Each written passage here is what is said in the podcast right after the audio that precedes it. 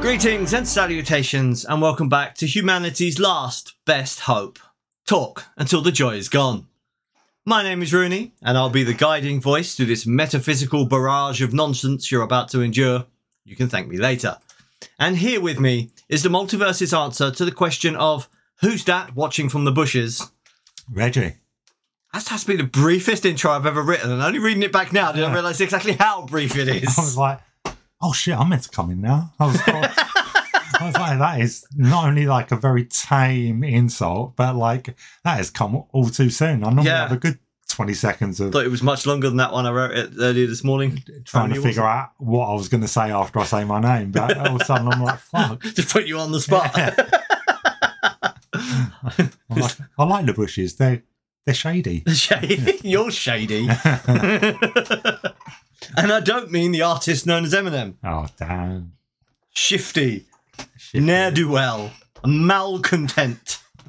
Oh, yeah. Sorry, I'm back to playing idiot again. Yeah, this is all true. Yeah, yeah. Playing the idiot, sure. Yeah, my uh, below average intelligence is, is doing me well on this It's- it's- podcast. It's it's standing in for your lack of character. yeah, no one has any context to why we both find this funny. nope.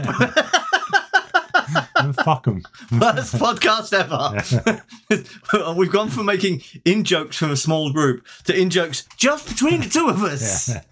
It's because I shunned the small group.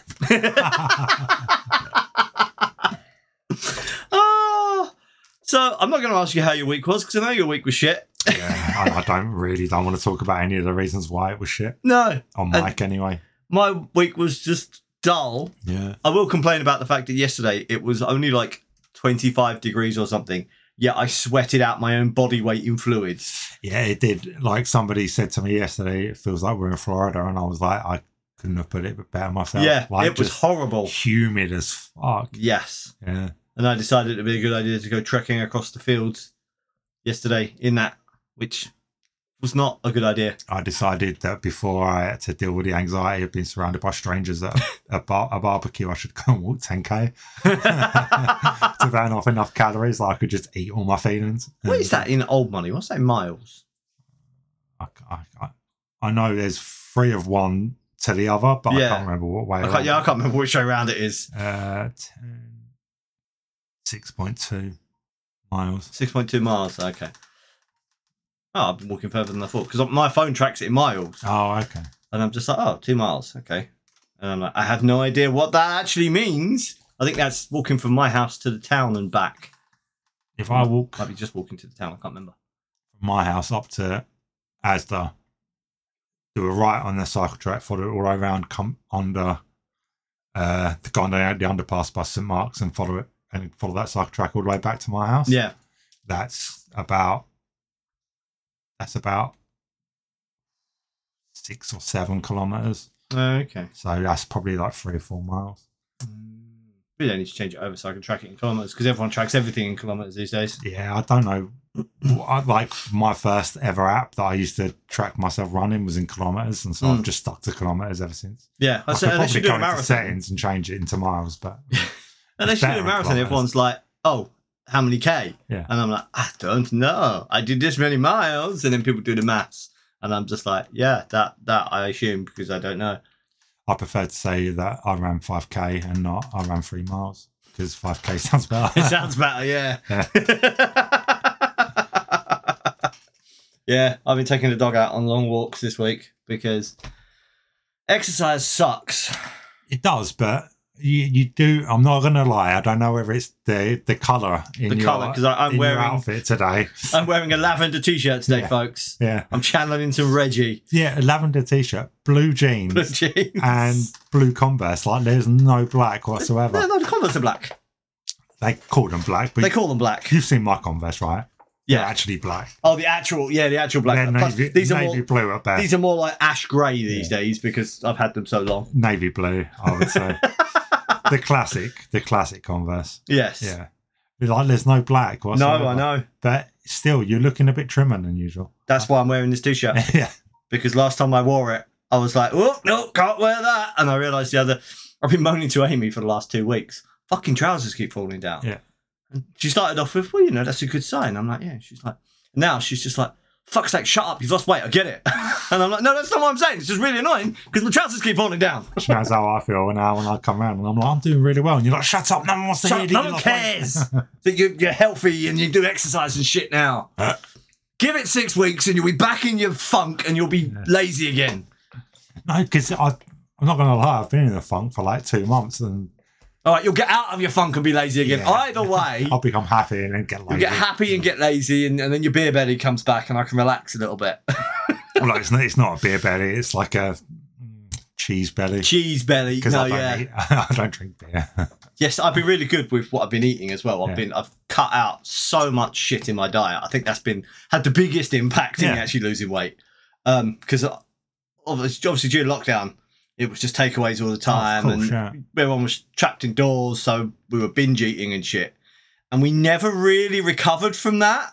No. It, we just kind of we'd be we'd reduced it, we reduced the takeaways and stuff because I realised the other year I was spending like nearly three hundred quid a month on Mm. Yeah, takeaways. it's rid- it- they're And these just- days I can't afford three hundred quid a month on takeaways. They're just so expensive. Yeah. I was like, we ordered takeaway the other night. Uh, no, we went to, uh, we was uptown and we got lunch up there and it was like, for the three of us, uh, it was like 25, 26 quid. Yeah. And it's like, this is literally just like two burgers and some fries and Yeah. drinks and shit. And it's like, this is, this is obscene. I drove past an advert the other day that was like double cheeseburger meal, four forty nine, and I'm like, what the fuck? Where did that Where come did from? that come Yeah. from? I used to It's be like- like, It's been three ninety nine.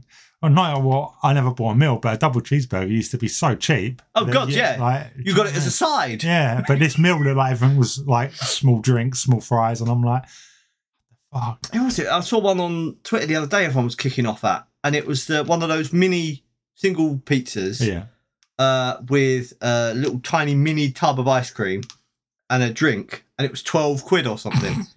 Yeah. And they're like, yeah, summer bargains, inflation busting. And everyone's like, what the actual fuck? That's not even that's not even an- a meal for an adult. That's a I- snack. I remember being out and drunk so many times, and we'd go to like Domino's because Yeah. it was still open. yeah. and we'd get like a full large pizza for like eight ninety nine, Uh huh. and then just carry it home eating it. Domino's is so overpriced these days. All all pizzas are overpriced unless you go to someone like farmhouse where they'll do you like one of them pizzas that will feed four families Oh god, yeah, for I like like those. twelve quid. Yeah, Yeah. all named pizza places. Oh yeah, all the big ones They're they so massively expensive. overcharge. Yeah, But yeah, I've been cutting I've been cutting down the amount of food I've been eating.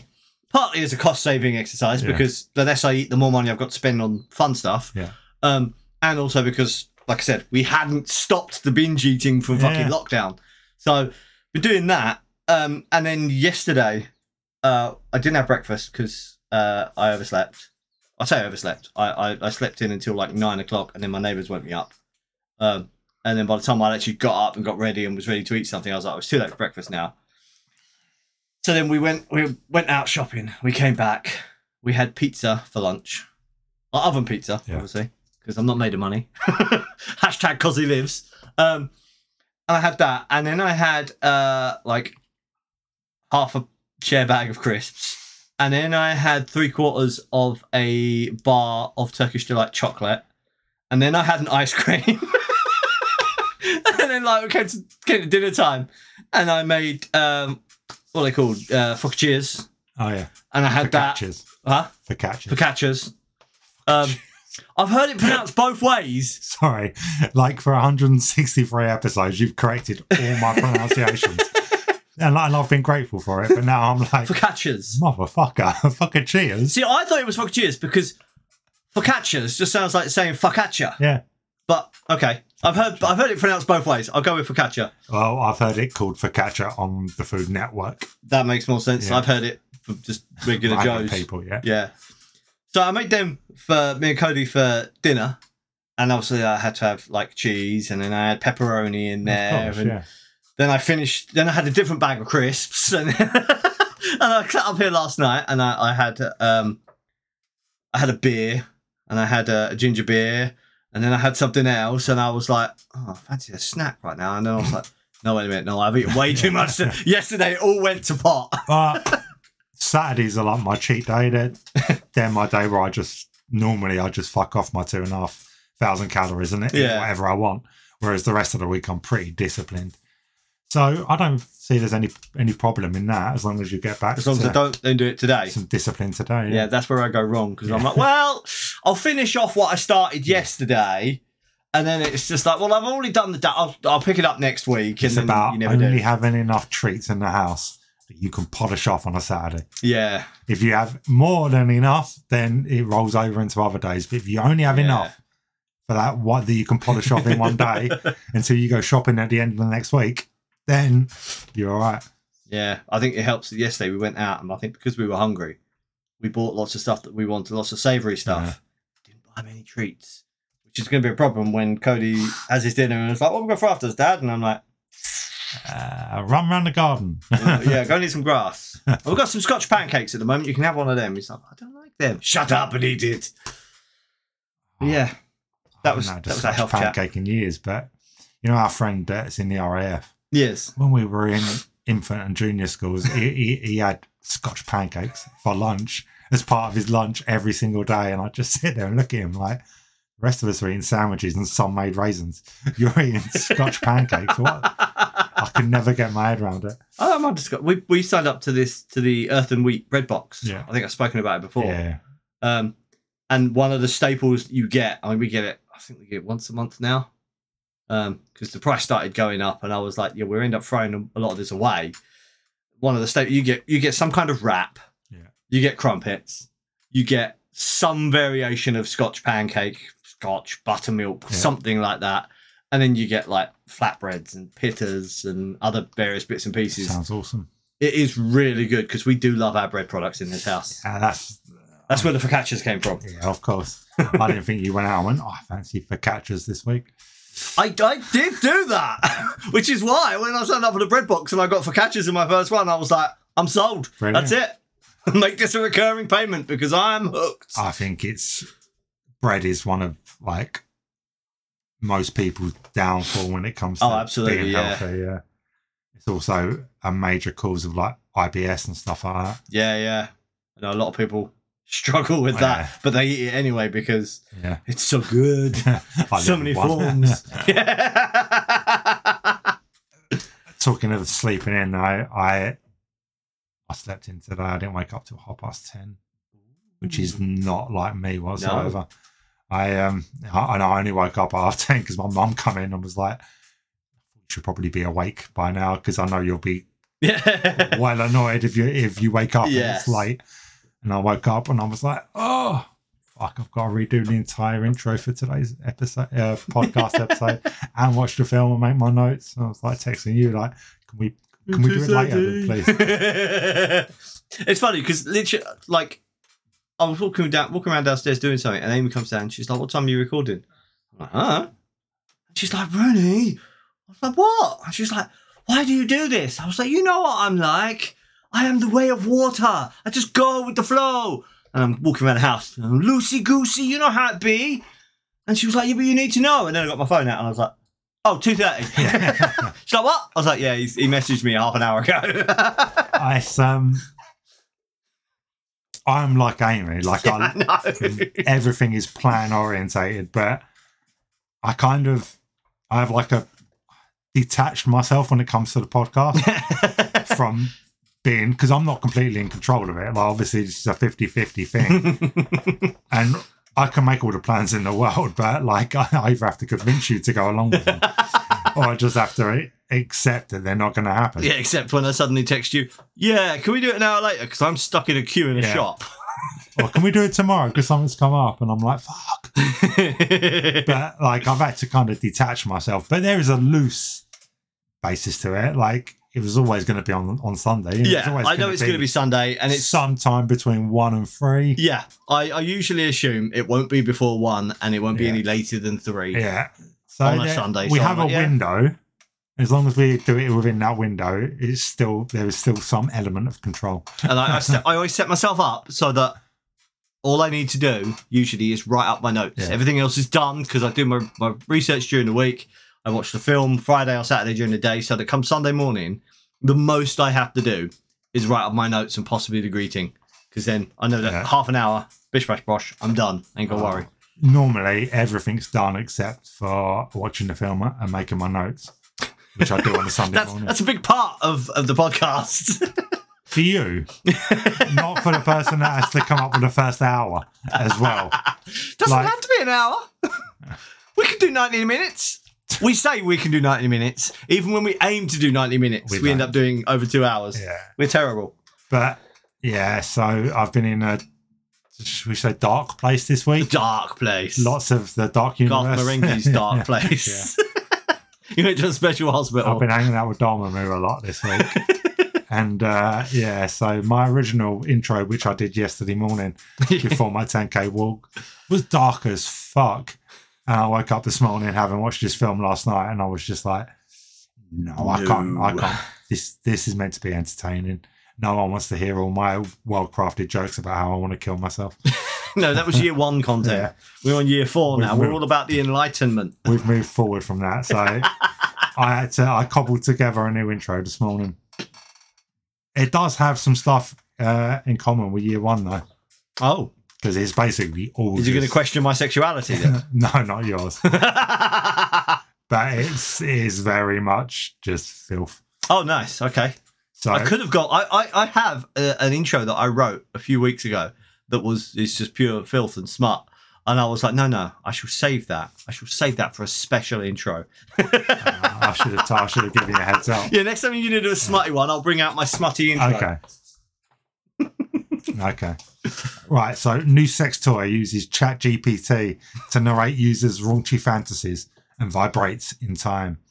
That's quite clever. Humanity is always looking to force itself forward, to find ways to change the the landscape, innovate, and invent. And that mindset clearly doesn't stop when it comes to the sex toy industry, which is exploring AI. Artificial intelligence has been integrated into a bizarre new sex toy, Lovence or LoveSense, sorry, as sometimes you see it written and it's Lovence, and sometimes you see I've it as heard- LoveSense. seen it referred to as love ends. Yeah, I think even later in this, yeah, look, because look, I can't paste this. So here it says Love Sense. Down here it says Love Ends. And I Yeah. just can't paste it. Maybe the company is love ends and the toy is love sense. I don't know. okay. Whichever one it is, has hooked up Chat GPT to a sex toy that is called the Chat GPT Pleasure Companion. People tell their toy their sexual fantasies, and the AI then writes them a custom story. They can add as many elements to the customized fantasy as they like, including characters and locations. That story is then narrated while the toy vibrates in time with it. Lovence said, The higher the intensity of the story, the stronger and faster the toy's reaction will be. Speaking to TechCrunch, Dan Liu, CEO of Lovence, explained, Our advanced Lovence ChatGPT pleasure companion now allows you to design a story you want to embody any of your fantasies or dreams and to fully immerse you into them. With our companion's help, you can now create any stories and explore your sexuality and boundaries completely independently. Described as a means to explore your sexuality and boundaries completely independently, the design is currently in beta. People are asked to download an app to control the device. Four settings are offered to users romantic, sensual, juicy, or spicy. Ah, it's just like ordering a Nando's. I was going to say, like, I understand what a romantic or sensual could be, although I do feel they more or less the Kind of same fall into more or less the same thing. category. What is juicy? No. Gopping? Mm. People have been sharing their thoughts on the matter online, with one person saying, "This is the good use of generative AI." There we go. A second chipped in. That was Mr. Vanilla. yeah, it's it's more than a pleasure toy. It's your own personal erotica author. What why dream when you can script? A third added, Chat GPT. It's what all the buzz is about. Uh, do you want one of these and a story about Antonio Banderas as your Christmas present this year? Whilst I like the idea of the story about Antonio Banderas, um, is it a good idea to be feeding ChatGPT all of our d- deepest, darkest sexual fantasies? Okay, okay. Question one was a joke. question two was, do you think this idea? Oh no, sorry. Question three: Is there a way that the creators of ChatGPT could use your fantasies for their own financial gain, or could someone hack it and use them to blackmail you? that that they are far more sensible concerns than I had, which Okay. is come the AI uprising. It's going to be bad enough that they're going to have death bots. I don't need a mistress death bot, you know, kink shaming me whilst I'm being murdered. That's just above and beyond the pale, mate. You know, if Will had one of these, that that would be his story, right? Mistress Deathbot, There you go, Will. You can thank me later, mate. big titty goth, Big Mistress titty's got Deathbot. mistress death bot. Puts him in a puts him in a suplex hold. And to be fair, I had quite a lot. I had like a good half hour of coming up with like questions about this this morning. So yeah, my idea, my like concerns probably are a bit more. Yeah, th- as you say, we've, we've said this before about Yeah. AI and ChatGPT and and the, the potential pool of data. I mean, it's bad enough that they go around and they scrape the websites to Yeah. get the content to feed the AI, but now you're actually giving it very intimate personal details about your sexual preferences, and this all goes into a database Yeah. somewhere. And if you're downloading an app, that's not anonymous. No, So they tag who it is that has this particular sexual fantasy. And as you say, it, it's mildly nefarious that they may use it to target serv- services or products products to you. yeah, like if yours is, oh, I really want to be pegged, then you know suddenly a lot of your, a lot of the adverts on social media or other things could be like strap-ons and I mean, they pretty much are anyway. Yeah. Strap-ons and ball gags. yeah, I know. Um, but yeah, you, but we're talking you- about normal you can talk people, about normal people. Yeah, not per- um, not perverts. not perverts.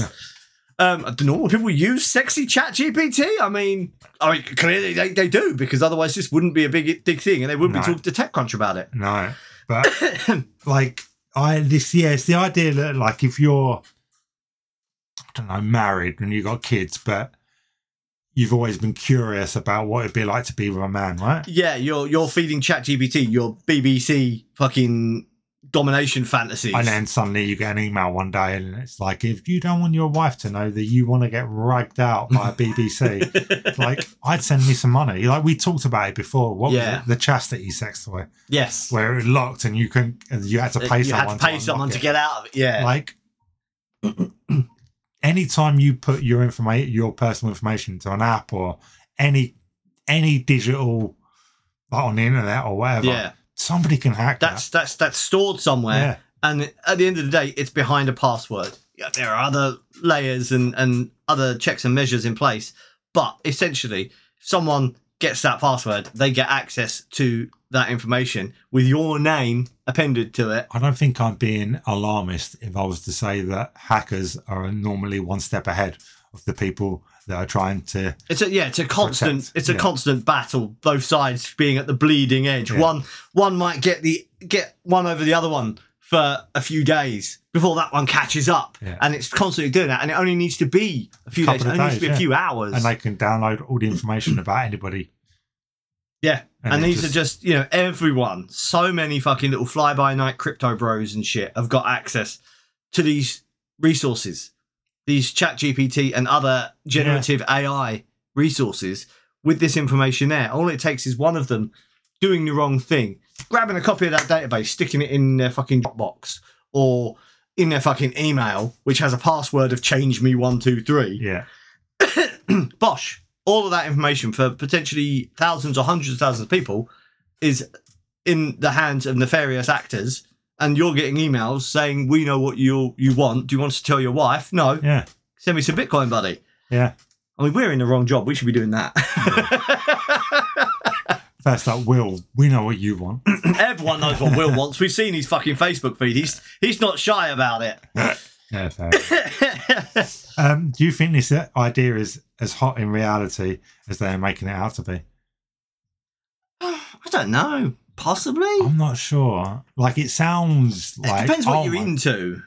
Yeah, I if if suppose, you yeah. if you enjoy that sort of thing, I mean, the reactive sex toy sounds good. Listening to Chat GPT reading that out to me, As well, it- the, yeah, that's not my bag. no, Uh, uh, yeah, I don't I don't read to get off. no, no. In my experience, men get turned on by what they see, but women Yes. get turned on by what they hear. and judging from this, the fact that it's a love ent, Yeah. that's generally a female usage toy. Yeah. So- so I, I We're not the target audience. No, to a degree, but at the same time, like we talked about this and other things, like when we talked about the AI seance, like it's got to be part of you and knows it's not real. Yeah, but we all know porn isn't real. That doesn't stop us. No, but we're You, men. you know half of We your see sex you know half your sexual partner's orgasms aren't real, but that doesn't stop you. Half. You still cry. Yeah, I'm feeling generous. You've had a 10%. rough week. You've had a rough week. I'm being generous here.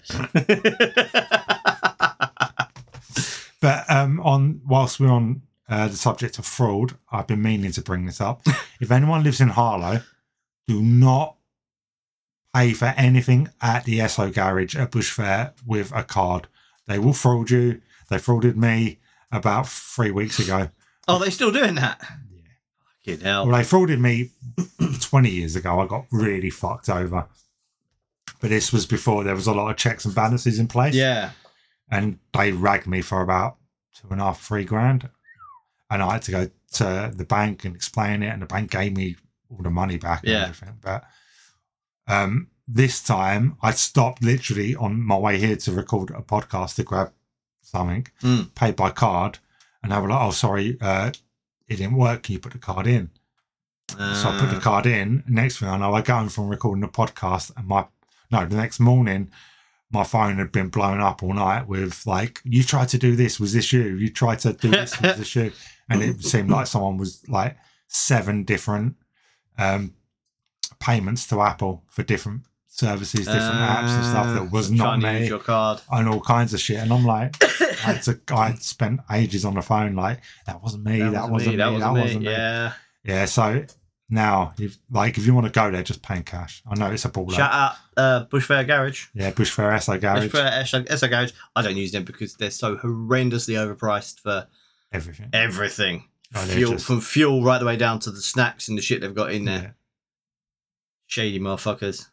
Well, There you go. Public service announcement. public service announcement: Do not use a card in there. Stop it. If you have to go there, there's a cash point there. Withdraw the money and pay by That'll cash. probably scan your card as well. Bloke who gave girlfriend lingerie-clad lap dance faces five years in jail. Wait, what? Live streamer Ice Poseidon has been told he can't leave Thailand until he faces a judge in 2024 after offending public decency with, a- with a bizarre lingerie clad lap dance. One of the most popular YouTube live streamers in the world, Ice Poseidon, is facing jail after running into trouble with Thai police by performing a lingerie clad lap dance for his girlfriend in a Bangkok restaurant. the streamer Oh, dear. real name Paul Danino, has had multiple run ins with law enforcement due to his insistence on live streaming everything he does, leading his fans to call him fake bomb threats and active shooter reports everywhere he goes. His latest escapade was triggered when he started dancing in front of a girlfriend, uh, of his girlfriend, Kimberly, in the Thai restaurant wearing just a sheer body stocking. The furious restaurant owner stormed in and told Danino and his group that they cannot do this in Thailand. She told them to stop filming and demanded that, that they hand over their passports.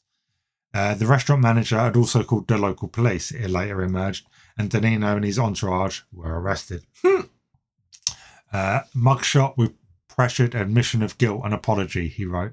Guilty of what? No idea. No one telling me what the law was. I broke, which is terrible English. Uh, he says he later found out he was being charged with distribution of obscene content because the lap dance was streamed. He added that Kimberly is actually facing the most heat because police said her dress was showing too much breast and that it was too sexual for the public.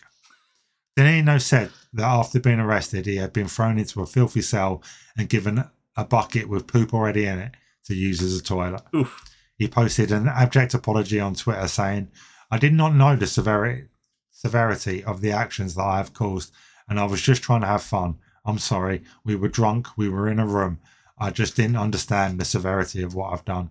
Danino has since shared updates on Discord claiming he had to pay everyone's bail, which amounted to $12,000, and that he could be stuck in Thailand until the case comes to court next year.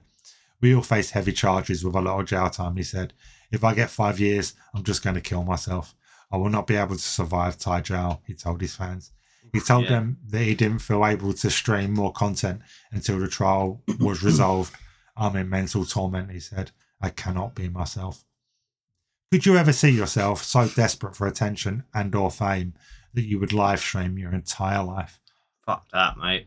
No, I I, can't see. Uh, don't do enough interesting things to, to live stream it to Snap. start with. You know, they don't need to spend. They don't need to see like nine hours of me sat at my desk yeah, doing fixing IT problems, or just like streaming. taking a shit, streaming. I mean, I- you know, I don't need to stream me streaming because I'm No. streaming. No one gets to see the recording process here because it's all wreathed in mystery and, Yeah. and secrets. yeah, Probably and if one of us wants to dress up or do our hair, or we just do that, and you guys never get to see it. Uh, would you want to watch someone stream their entire life? Surely it's better to just have short, cultivated streams or episodes.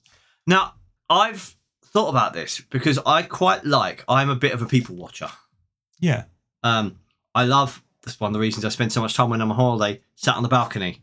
Because I love, like, I love the views anyway, but I love the people watching. I also really like some of the live cams from around the world. okay. One of my go-tos is, um, I can't remember the name of the place. It's in uh, Tokyo, one of their entertainment districts Okay. and they've got live cameras set up because it's one of their iconic places. And often, if I'm working on something, I'll put that on in the background as noise. It's like a window out into somewhere else. Yeah. So a little bit of like like voyeurism, but actually watching someone's entire life. I think most of the time, it's just- there's a novelty to it that very quickly wears off. Yeah, I can understand watching many people go about their daily life Mm. for a short period of time, being quite interesting to see mannerisms and, and Yeah. how people do certain things. But to follow just one person, One person just going through their their day to day life. it just seems bits of it yeah i can understand interesting bits or even just the first time you see them do this is what i do here this is what i do there blah, blah, blah. fair enough But if Yeah. you watch them do the same thing every day. day in day out that's just boring that's just your own life through a camera Like, if I was to come here, like before we went live, I talked you through my week and how shit Yeah. it was, right? That would not be entertaining. no like you're only like I only told you because you're slightly invested in my life and like you know my well-being. But like if I actually sat here and was to talk about my real life on mic every single week, it wouldn't be entertaining. It wouldn't be interesting to anyone. That's why I had to create the Reggie character, that's who's why we have our larger streaming per- uh, our recording personas yeah, which is larger than life, which allows me to make shit up, which allows me to claim things that I know aren't real just for the sake of like, you know, entertainment entertainment. But the idea of somebody watching my actual everyday life, Yeah. it's so boring. yeah even even like you know, really prolific streamers and youtubers they'll do their their daily vlogs or whatever but as you say they are curated Yeah, and it, it, they either have specific topics they're going to talk about or they, they're doing specific things Hmm. and they com- they compact their entire day down into like a 15 minute video because that's the only interesting bits yeah. Like the podcast is, this podcast is especially is two hours of what we want you to hear. Yeah.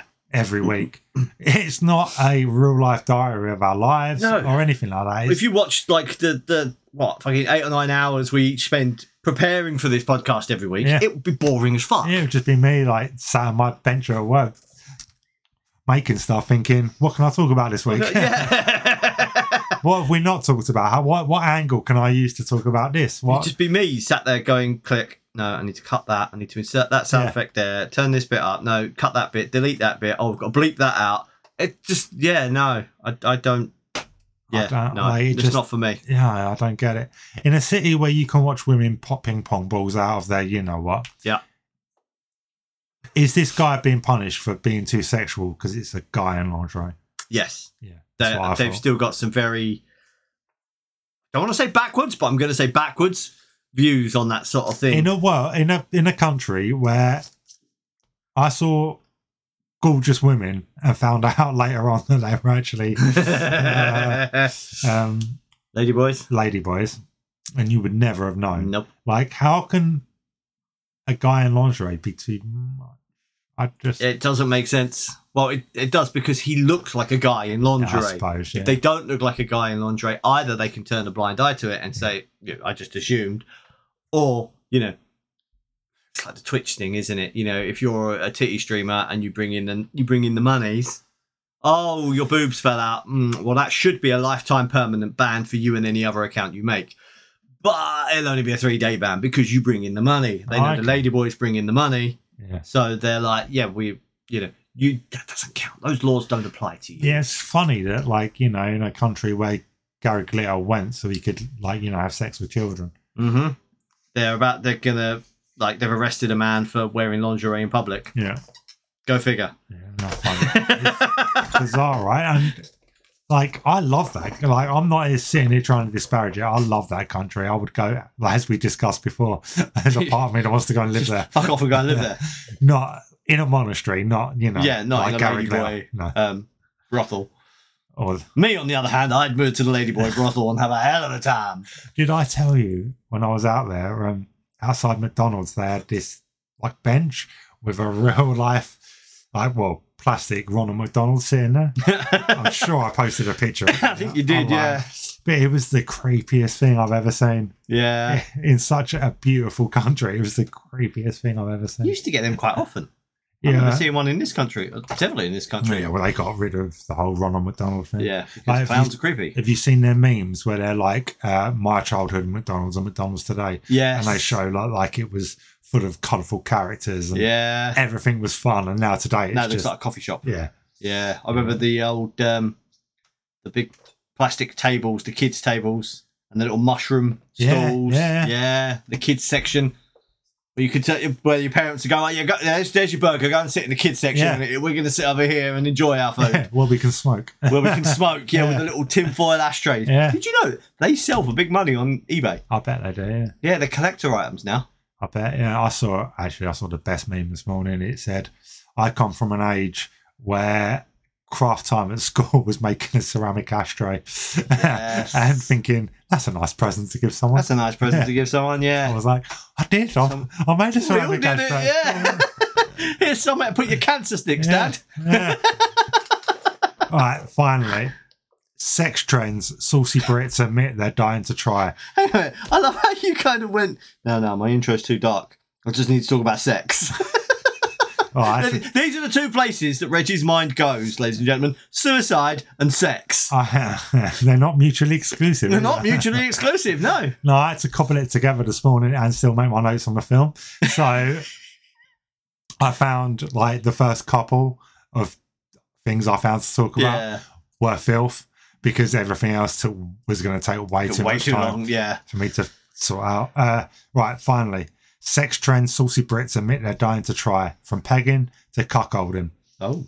According to him and hers, let's talk about sex. The 2023 UK report, more than two thirds, 67 percent, of are interested in sex trends they haven't tried, ranging from sexual voyeurism to solo poly- polyamory. Brits aren't just thinking about dabbling with new positions, as they want a lot more. Right, I cut out the rest of the uh, article, and I've just got the list of things that people want to try. Get to the real meat and two veg. We're going to go through them, and you're going to tell me if you've got any interest in it, and you're going to try and gauge the percentage of Brits. that We're going to wanna mix do it up here. You're going to tell us as well. Oh yeah, of course, yeah. Good. I'm just making sure. people, Right. The people need to know, Reggie. Yeah. They need to know how to woo you. in that case, what I'll do is I'll lie, so then I'll know who's just using. You'll the know who podcast should, yeah. as a way to try and woo me and who's actually interested in me. Uh, You got to walk the line. Yeah. It's like I love TSD too. No, you don't. Um, digital legal sex work. How? What percentage of Brits want to get paid to perform sexually on a legal online platform such as OnlyFans? seventy percent. Uh, You think our country's way more perverted than it actually is? Ah, Okay, Nine percent nine percent. of the Motherfuckers, that's easy money. of the people that were Oh, the people that were, asked, yeah. obviously. I would, I would absolutely do that if there was people, enough people in the world who would pay to watch me get off on camera. I'd sack in all this IT, like I'd sack in this fucking podcasting. No, like- you wouldn't, No, I'd keep the podcasting Yeah. there. because the podcaster would advertise your own. Would advertise, Yeah. yeah. But yeah, if I thought I could live on an OnlyFans, I absolutely fucking would. I would do that tonight. um, no one wants to see a middle-aged me prancing around. if I like I have no qualms about like earning my money that way. Mm. My qualms would be that I'm not confident enough in myself to do it. So if I was an attractive woman or an attractive guy and I had no like body dysmorphia or any of that shit. Yeah. Absolutely. If someone was going to pay me to just to watch me masturbate every day, Yeah, you want to pay me 30 grand a month to, to masturbate and put things in my butt? yeah, Fucking sign up, buddy. yeah, you can find him doing that on his uh, Chat of Eight channel, as mentioned in year one. Touchigslags.com. right, cuckold him. Oof. What percentage of Brits like the idea of making their partner watch them cheat with another person outside the relationship You see, to the enjoyment of all parties? my answers to this are just going to reveal my sexual proclivities because I 2%. Just lie. Oh, all of them. Everyone enjoys that, don't they? Ten percent. Temper- that- Wait, so more people would prefer to watch their partner being fucked than would prefer to have people pay to watch them. Fuck. That's It weird. is right. That is so bizarre. That in a cuckolding world is not where for you me. can not get up every morning and go to a job where you, you're like other people make the rules and you have Yeah. to do that stuff. You can literally just stay in bed all fucking Stay day, in bed and, touching and yourself wank, and get paid for and it. people will pay. But more people would prefer to watch their missus get fucked by Dave down the road. Yeah. Do You, you people think- are weird. do you think a rise in cuckolding has come from the easily accessible porn in the world? Probably, yeah. Cuckolding is is quite popular in porn. Not just that, but if if you get used to watching Other people. other fuck. people fuck, Yeah. right? And, but you're really, but the the woman you're most attracted to in the world is your partner. Yeah, I suppose for The you, idea that's a that- form of Somebody else fucking her would be like watching porn, personalized, porn for personalized you, porn. right? Yeah, maybe. Although this is worth. I mean, this is things people want to try, not Yeah. necessarily saying. I can imagine a lot of that ten percent. Oh yeah, once we they tried it, I would be would- like, oh, they I'm would- out. no. The- I think that the actual number of people who would enjoy it is much lower. Oh yeah, it'd probably be like one percent. Yeah. because that's a very niche thing. it is because like there It's are so going to be many. any cuckolding. It's it's going to be me being the one fucking someone who someone else is watching. I wouldn't even like. I've learned from my 41 years on this earth that you do not want to be put in the middle of somebody else's relationship drama. I've I've learned from my 41 years in this earth that I'll put my dick in most things. I could I could give it the big I am and say I absolutely wouldn't do that. No, I would stand on my morals. But get me drunk or too horny and I'll fuck it. yeah, I've I've made some mistakes from being too horny. yeah, exactly. So But and you start thinking with the wrong head. Yeah. Um, I think the problem with cuckolding is I think no one's prepared. Everybody thinks, oh, I fuck my partner like no one else fucks my partner. Like I know Yeah. everything she likes. Like I'm so good at getting her off. No one's prepared for some stranger to walk in the room and make her scream And louder. do a than better they job. are. Yeah. Yeah. And then suddenly there's a level of jealousy and you're like, It's the emotional impact, the Yeah. emotional damage that uh, people aren't prepared for. Yeah. Right. How many Brits uh, want to do consensual exhibitionism? Uh, how many want to be seen naked by others or be or be seen engaging in sexual activities by others? I reckon that's got to be higher. Got to be at least 20%, I reckon. Ten percent. 10%. It's the same as It's the same. cuckolding. Yeah. I, I hasten to add that's not for me. I'm not an exhibition. I mean, the man that was just like, I would fuck myself on camera for. 30 Uh, yeah, grand." no, I would do it on camera. Doing it in public is that's not for me. I don't I like think- being out. I don't no. like being outside. It says want to be seen naked by others or be seen engaging in sexual activities by others. Oh, okay then. not publicly you have to be in the same room. It could just be you film yourself fucking Amy and then get off when you put it on Pornhub and watch how many views it gets. No, okay, yeah, definitely. Or not. read the comments of people being like, "Oh my god, I enjoyed Oh my that god, so so much." hot that vampire. Grr. You could get into consensual exhibition. Oh, absolutely, yeah, I'd do some of that. I don't have the confidence in myself to tell. Like, if, it. if I could swing it with Amy, we'd already be doing that, mate. I'd be retired. right. What about solo polyamory?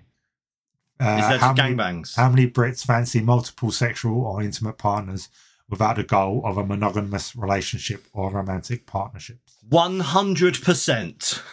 It's a lot lower. Really? Eleven percent. Only ele- what is wrong with these people. Did they ask the most prudish people in the world? I am in this eleven percent. I would. I, I am absolutely open to the idea of poly. yeah, I would polyamorous just. I mean, don't get me wrong. I'm. I've got nothing. I'm quite happy in my relationship. Yeah, of course. Yeah, this is all hypothetical. If I were to come out of my relationship and be a free agent, I would not be looking to settle down with someone. At least for, for the foreseeable future, I would just want to fuck anyone and everything. Which see, Take out the I power tools. yeah. There we go again. It's Sunday. It's Sunday. It's not raining. I haven't had a phase where I was just fucking an- anybody I could. Like I come to the conclusion that it's not as fun, No. as you as you think when you're in a relationship and not- yeah. and not getting laid. You're like, I wish I could just fuck anyone, but it's not the same. What appeals to me about a polyamorous relationship is that you get to know the person yeah. and you're it's less like when you're just turn when you've ju- when you match with someone on an app and two hours later like you're you're going around there for a booty call Yeah. it's awkward it's there's a certain level of anxiety because you don't know the You don't person know the person. you, yeah. you've never been to their place before you don't know what's actually waiting for you on the other side of that door yeah. and then you get in and it, both both parties are nervous neither party really knows what the other one wants or Yeah. is going to enjoy but in a polyamorous relationship you kind of get the You ben- know your sexual partners. yeah you get the the benefit of getting to know them getting what to know what they like being comfortable around them Yeah. and then you get the op- the, the thing of being like okay so i can do that with you and then i can go see someone And I else could go someone else and do. Yeah. so I, yeah. that i totally I, I would be open to that It's just friends with benefits with lots of friends. Effectively. Yeah. Yeah. Because you know the person, and odds are uh, uh, there there are obviously going to be hate fucks and people that you would Oh, yeah. maintain in that circle for that reason. But the, for the large part, you're going to be friends to some degree. yeah especially if, it, if this continues over time Yeah. because it's kind of unavoidable. Yeah. Yeah. I can't believe it's only like such a small percentage. I thought Yeah. there'd be a lot more. Yeah, me too. Pegging. Pegging. How many Brits want to perform anal sex on someone else by penetrating them with a strap on? Is the that's, Oh, is that that's that's the female end of it, or that's the giver? rather yeah than that's taker. How the- many want to fuck? How many people? Want, that's that's the percentage they've given us. They haven't given us the how many people how many want, want be to the be bottom. pegged? So I guess I asked women this. Yeah. Uh, My my fucking guesses have been way off. Yeah, So ah, fifty percent. eleven. What the fuck, man? Eleven. Seriously, Like did they just go 11 around an old people's home or I something? think so. Eleven percent of women want to try being the top. Well, I never. I'd have expected that to be way higher. Yeah, I think in 2023, I, Yeah. I would expect more women to be like, no, fuck it, Right? equality. Quality. and I expect yeah, more men let's do to be anal. like, Come here, big boy. I'd expect more men to be like, do you know what? Fuck it, I'm done putting in all the effort. Yeah, and I'm done all doing the work." hard work. While you just lay there, like, come on, your turn. you want me to go on top? Right, you're getting three seconds, just like you give me. Ah. uh, what percentage of Brits uh, want to get into sugar relationships? One hundred percent. what percentage want a mutual beneficial relationship in which one partner offers financial or material gain in return for companionship or intimacy from another? I would. Again, I would probably say much higher than the, this answer will be because I Yeah. think I'm beginning to think this survey was bullshit. Um, did they like do it at like a Quaker meet or something? I have no go and idea. talk to some fucking Mormons. Um, no, because Mormons are like, like yeah, but they aren't into pegging. they have multiple wives, though, don't they? So they they must be able to try multiple things. Well, you would think. Yeah. Um, I don't know, thirty percent, 13. thirteen. 13. My, I need to temper my expectations clearly. like I know they're called sugar relationships these days, but is it not just the way the world's always worked? The more money and the more famous you are, the easier it is to have the sex and not yeah, I have to come. out. suppose, but uh, usually the, the rich and the famous people just take advantage of that, and they will they just have multiple one night stands effectively. Yeah, This is getting into a committed relationship of a sort, where one person literally, you know, showers money and gifts upon the other and supports them financially just for it. Like we see with rich old people. I don't know anything about this, right? But do you think there's a like a what's the word I'm looking for? Like a give up. What is it when you say right A equals MC squared? What is that called? What? E equals, equals MC, MC squared. squared. Yeah. That- that's that's the theory of relativity. No, isn't not it? no. What, what is the what is that called? If you were to write it down, like Uh, is that algebra oh, all right, is there an equation equation? Right. Okay. between money and sexual favors? Is it a case of like, oh, right, absolutely. Yeah. you spent 10 grand on me this week? That means you get one blowjob, one lot of full sex, and I'll be seen in public looking down. I, I don't think they usually break it down quite so No? clearly because that's basically an escort. At that point, you are just you're just paying. Yeah, but For what an if? escort. Yeah, but then, like, what keeps it fair? If you buy a girl like a hun- a hundred grand's worth of Louis Vuitton handbags, and she's like, "I'll give you a blowjob," that doesn't seem Then you fair. to kick me. that bitch to the curb and find someone else. Usually in these relationships, uh, the person with the money has the Dictates. choice. Yeah, largely, and the person the the, the the the sugar baby, basically, if if it if it's an old man who likes to you know da- likes to watch you dance or something, that's what they will do, and they find out what the person wants. It's normally the person, the sugar baby, that's doing the manipulating because they're literally just doing something they don't really care about and reaping the benefits of it. It's more to the benefit of the the older person or the person with the money because it's not always an older person, Uh, th- like it would be with me and Taylor Swift Of course. when I finally when she becomes my sugar mummy, I will you know um, I, I will be her little love baby, and she will just shower me with gifts uh, while I do things that allow her to write more albums. So Fuck her over. fuck her over, yeah, basically. Upset her. but Be amused. what a So six what a six months that will be. How about dry dating? What percentage of Brits are looking to date without drinking alcohol or taking other substances? Judging by these previous uh, percentages, all of them. 'Cause I- none of them want to have fun. This is one I could wholeheartedly get involved Having a in. relationship without No. substances. Dry dating. 14%. So fourteen percent, I think. All right, 14% of Brits are looking to date without drinking alcohol or taking other substances. oh, so actually going on the dates. Okay, I mean, I could, this, I Yeah. absolutely 100% could get into this. My anxiety. I thought you meant they would be having relationships without any alcohol or substances. Well, there are a lot of sober living people out there.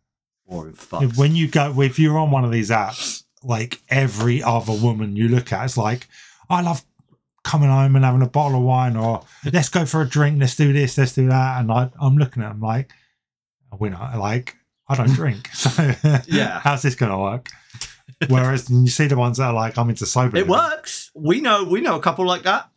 but So- how long have they been together Years. well then like they've come to build a situation that works Yeah. for both of them though right but if you first going out and you're meeting someone and they're like let's go drinking and you're like oh i don't really want to drink i'd rather go you know for a walk through the forest or do something like you know you need. A, sober what you want is a straight edge dating app. yeah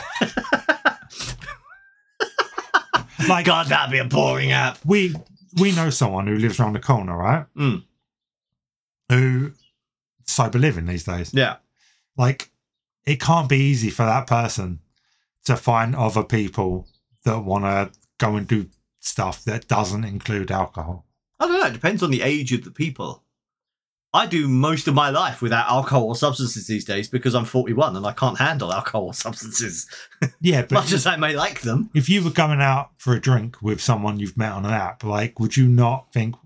Well, would you going out on a date? Would you not think, right, I have a couple of beers to loosen me up? Oh, a bit of- absolutely not. No, bit of I know what Dutch I'm like when courage. I've had a few drinks. Yeah. I, I want to give a good impression. I don't want to fucking get there and be flopping my balls out on the table in the pub to try and impress them. No, God, no. Reminds me of the conversation we had at at your party about how I could no no no it was at the barbecue last week about how I could identify your their body just by your Just by my balls. because I've seen I, it li- so I many wasn't. times. By the way, guys, I wasn't even there at the time. I was in the house. I come back out, and they've had this conversation in my absence. It's like, it's not my fault. You used to just whip them out all the time. And then, uh, It was the man from Del Monte's fault. He So- started it. yeah, someone else was just like, um, so I hear one's bigger than the other. And I'm like, yeah. And he's like, you should tell him to go to a doctor. So I love this. I love this. My friends just having, and there are people there I haven't seen in Yeah. years. I bet some of them I barely even know, and there they are discussing my nuts. Uh, you put 'em out into the world. This is what happens, kids. Keep your keep your bits in your boxes when you're younger, because it will come back to haunt you 20 years later. Now, here's one I can firmly get behind. What percentage of Brits would like to uh, Cry indulge after sex. sexual voyeurism, uh, the enjoyment of observing others while they are engaging in sexual Right acts. now, th- I know, regardless of what that percentage is, I know that it's bollocks. Yeah, because we all because the ma- like what Majority of- ninety percent of people on this planet uh, have or do enjoy porn. right? Yes, I can guarantee that every man they have interviewed or asked this question for this thing has watched porn and enjoyed it at some point. So Uh, Do you think there's a difference between watching porn and then actually being? I in a think room that they're while making people the, fuck? the distinction between yeah. porn and being there in person watching a live sex show or dogging or something like Yeah. that. So I think that's going to be that's a much lower number. I'm gonna I'm gonna temper my expectations and say twelve percent. sixteen percent. Six. To, I, right, that's it. I don't want to live in this country anymore. I don't know these people at all. I could. More people would like to watch people fucking in a car park than be watched. Yeah. Yeah, because if because if You are can get paid if you're being watched. What is wrong with you people? not in a car park, No, true, but I wouldn't do it in the car park. I'm a classy fuck. if you got so you've got no interest in sexual voyeurism unless there's financial payment. Unless there's unless there's financial recompense, I'm not interested. You don't get turned on just by the sheer idea that someone else is getting turned on watching you. No. No? Nope. I don't think I'm a very selfish person. Okay, you should have established this by Oh, now. I know. I was just I'm a very selfish. I'm not necessarily a selfish lover, but I'm a selfish person. And if I'm not getting paid or getting mine, I'm out. fair enough. I I think I could indulge in a little watching. I don't think I would like to get watched. No. But I think I It could all just seems a little bit seedy to me, a little bit dirt, a little bit grubby, not dirty, just a little bit grubby. You know, middle-aged people meeting in car parks, uh, at parks late at night to watch someone's wife get bummed or something. It just seems a little bit. I don't know. Yeah, but there's there are other other ways about it. Like if you go to Amsterdam, you can go to Still, just seems grubby to me. yeah. I mean, strip clubs are the same. That's just dirty Oh, yeah, I old don't like men. strip I mean, that's just the, that's the next step of that, isn't it? If you don't enjoy strip clubs, No, arguably you're not going to enjoy. no, because there's a difference. Strip clubs are women. The majority. I've only ever been to a. strip yeah, I've clubs only are ever women been to a, a female one. who are making money Yeah, by dancing true. for you, right? And the more titillating they are, the more money the they're more going money to get. out they of it. get. Yeah, In this context, the people actually having the sex are getting turned on by being watched. yeah. So just by you being there watching them, you are making them Yeah, enjoy themselves more. not for me. I don't No? think. Okay. Dom sub relationships. What percentage of Brits are looking for a relationship with a consensual power and balance consisting of a dominant and a submissive partner? Uh, I don't think we need to discuss whether. or not Arguably. I'm into this. Arguably, every relationship falls into that to some degree. Yes. Admittedly, it may change on like a nightly basis, but there is always a dominant partner. Um, people willing to admit that probably a lot less. 14? 17%. 17%. Yeah. And I About- would say the about where I majority was. of them are women because, in my experience of like I've talked to a lot of women in the last couple of years, and eighty-five percent of them Mm. are like, "Oh no, I'll submit," yeah. and I yeah, we don't have to discuss whether or not I'm into this because I think we Yeah, I think I think we We've have done we that have many quite times. firmly established Um, that.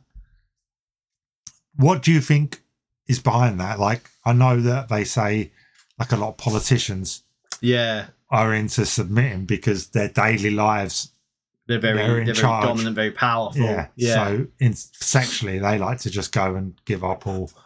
But do you think there's anything else behind like the rise in people wanting to? I think it's, into it's a it's a sexual freedom thing. People feel more comfortable trying these sorts of things, and as with most things, try it, you might like it. And Yeah. I think a lot of people have tried it and gone, "Oh no, actually, I like this. I like that time I got tied up. I like that time I got tied up, or I like that time I tied that person up. Um, I liked both. Um, yeah, I think more people are open to trying that sort of thing, and that seems to be one of the more common sexual proclivities Oh, is either absolutely, liking to be yeah. dominated or to dominate because people fall into those roles naturally Mm. without without any conscious thought you'll if you find two sexual partners they will usually once the going gets going they'll i don't know what i'm doing with my hands here um, they will one of them will become dominant and one of them will become submissive and it's just a natural thing that happens so Yeah. i think people just kind of lean into that it's it is natural in most sexual relationships that there will be a dominant and a naturally most submissive. relationships most most human interactions will have one dominant and one submissive But do you think it's more common now that people are taking it that step further and introducing the the bdsm side yeah, of it Side of it. yeah i think that's that bdsm has become the more the, the acceptable kink Do you think things like Fifty Shades of Grey Yeah, oh absolutely have made it far more kind of pedestrian? much as you know that that book was hot garbage and i don't mean hot as in sexy uh, as i mean it was steaming because it was festering um but i think that was an eye-opener to a lot of people Yeah, I just think it made it it demystified it and made Yeah. it more pedestrian, made it and more mainstream more acceptable for people to be like, "Oh no, I'm into this." suddenly people are getting clothes pegs and washing line and taking them into the bedroom Yeah, because oh, i read it in this book and that, that was really hot let's try it and yeah it's become like you said mundane almost yeah like there was a time in human history where it's taboo to give a blowjob. Yeah. Yeah, I mean, I still can't fucking imagine it. taboo in my house hi amy well, this is what happens when you like you go ghost hunting on your own and don't invite me. Um, you piece of shit. finally, what percentage of British people want to indulge in role play? How many want to engage in a fantasy scenario with a partner, such as acting like strangers, teacher, student, or well, other Oh, this has people? got to be a higher number. This this is uh, this is even more popular than than the the, the sub dom thing. Thirty five percent. Oh, so close, thirty-two percent. Oh, there we go. Knew it. If do you have any particular role playing scenarios that you would like to indulge or have indulged? Yeah, I get Amy to put on the long black wig and speak in a Spanish accent. And strap on, yeah. yep, she gets out the Hispanic coloured strap on. Ah, vampire Laruni. We eat paella. Drink sangria.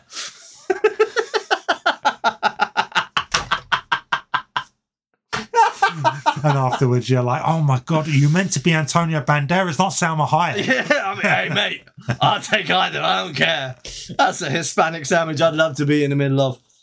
I was, I was talking to someone at one point, and they suggested the the Hooker John role play. Oh, Never- okay. Never went through with it, but I was, I was asked to p- to do that. But yeah, I find, I don't think I've been in a sexual situation where I think I could really commit to role play. I think I would just, just muddy the waters a little bit. I think that's why people do it because if you if you've been in a long term relationship and you've been with someone, Oh, 20 of course, years, yeah, yeah, yeah. it mixes it up, it spices things up a little bit, um, which I think is why it's so popular. Yeah. Because monogamy obviously is is the norm for relationships, but if for a couple of hours you can be fucking someone who's not your regular sexual partner, even though they actually are. Yeah, yeah, but Bit if fun. that sex is, if like you have all the build up is all very like amateur dramatics, yeah, and then you get down to it, and it's And it's the basically same just sex the that you same have sex normally. you've been having for. just in a different outfit. Yeah. Well, I suppose it depends on both parties committing to it and having the sex like their characters. Like I like I understood where this person was coming from when I were like, I would like to be a hooker, Yeah. and I would like you to pick me up on the street. I would like to dress really slutty and have you pick me up and take me somewhere. And because I can understand the like, because it would the context of the two of us would change. We wouldn't know each other. Yeah. Like it and that she would be very cold towards me. I would be very cold towards her. It'd be a much more animalistic Yeah. act than it would be if I was just hanging out at that person's house and you know engaging in friendly Friendly Coitus. coitus. so I can kind of I kind of get that, but like some of them, like the student teacher one, I find is a bit creepy. like some role players could be creepy, right? oh, absolutely. Yeah. God, there were people that did the whole clown thing. Oh, Fucking Will sent me invites to, to sexy clown groups on Facebook before. Has he? Oh. Yeah. Yeah, Will. I, well, I don't know if he sent me an invite. I know he sent me content from it before. And uh, you go in there and it's like, what the fuck? And there are people that genuinely want their partners to dress up and do the whole clown thing for them. that is the creepiest thing I've ever. Had. Uh, I mean, yeah, you you have clownophobia anyway, so um, that's a scientific term, guys. Look it Yeah. up. it's a scientific term for people that got freaked out watching it. And, what? and Yeah, look at clowns. I everywhere can't going. trust clowns anymore. Yeah, there are definitely creepy role plays you can do, but yeah, it it's personal preference, isn't it? Yeah, I suppose. I get Amy to dress up in my stormtrooper armor for me. Talk about noisy sex, mate. That's when you're like, you've got it in my hair again. Learn to shoot. I know you're a stormtrooper, but don't buy in that much. Stop missing. Stop. You're overcommitting to the role. Yeah, baby. Call me TK41. Ask me why I'm not on my post. Ah!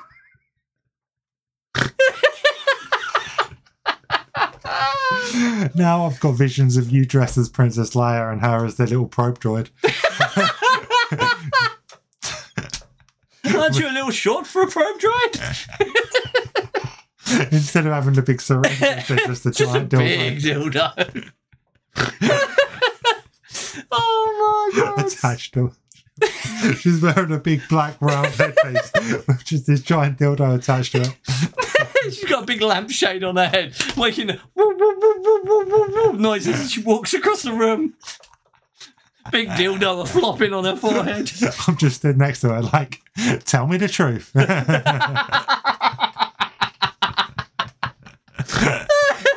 I'm painted blue, so I look like a prawn in, a, in a white suit. God, this is get, this is getting really detailed and really weird, man. oh, but this is why we don't invite him around my house anymore, folks.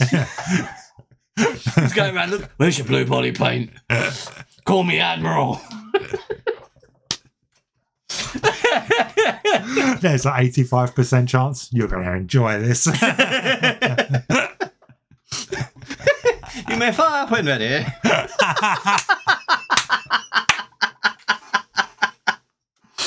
oh my god. You're meant to be Princess Leia, not Animal Tarkin. So you came in that thing? You're braver than I thought.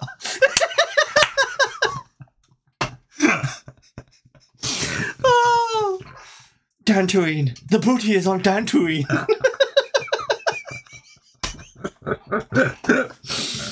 oh.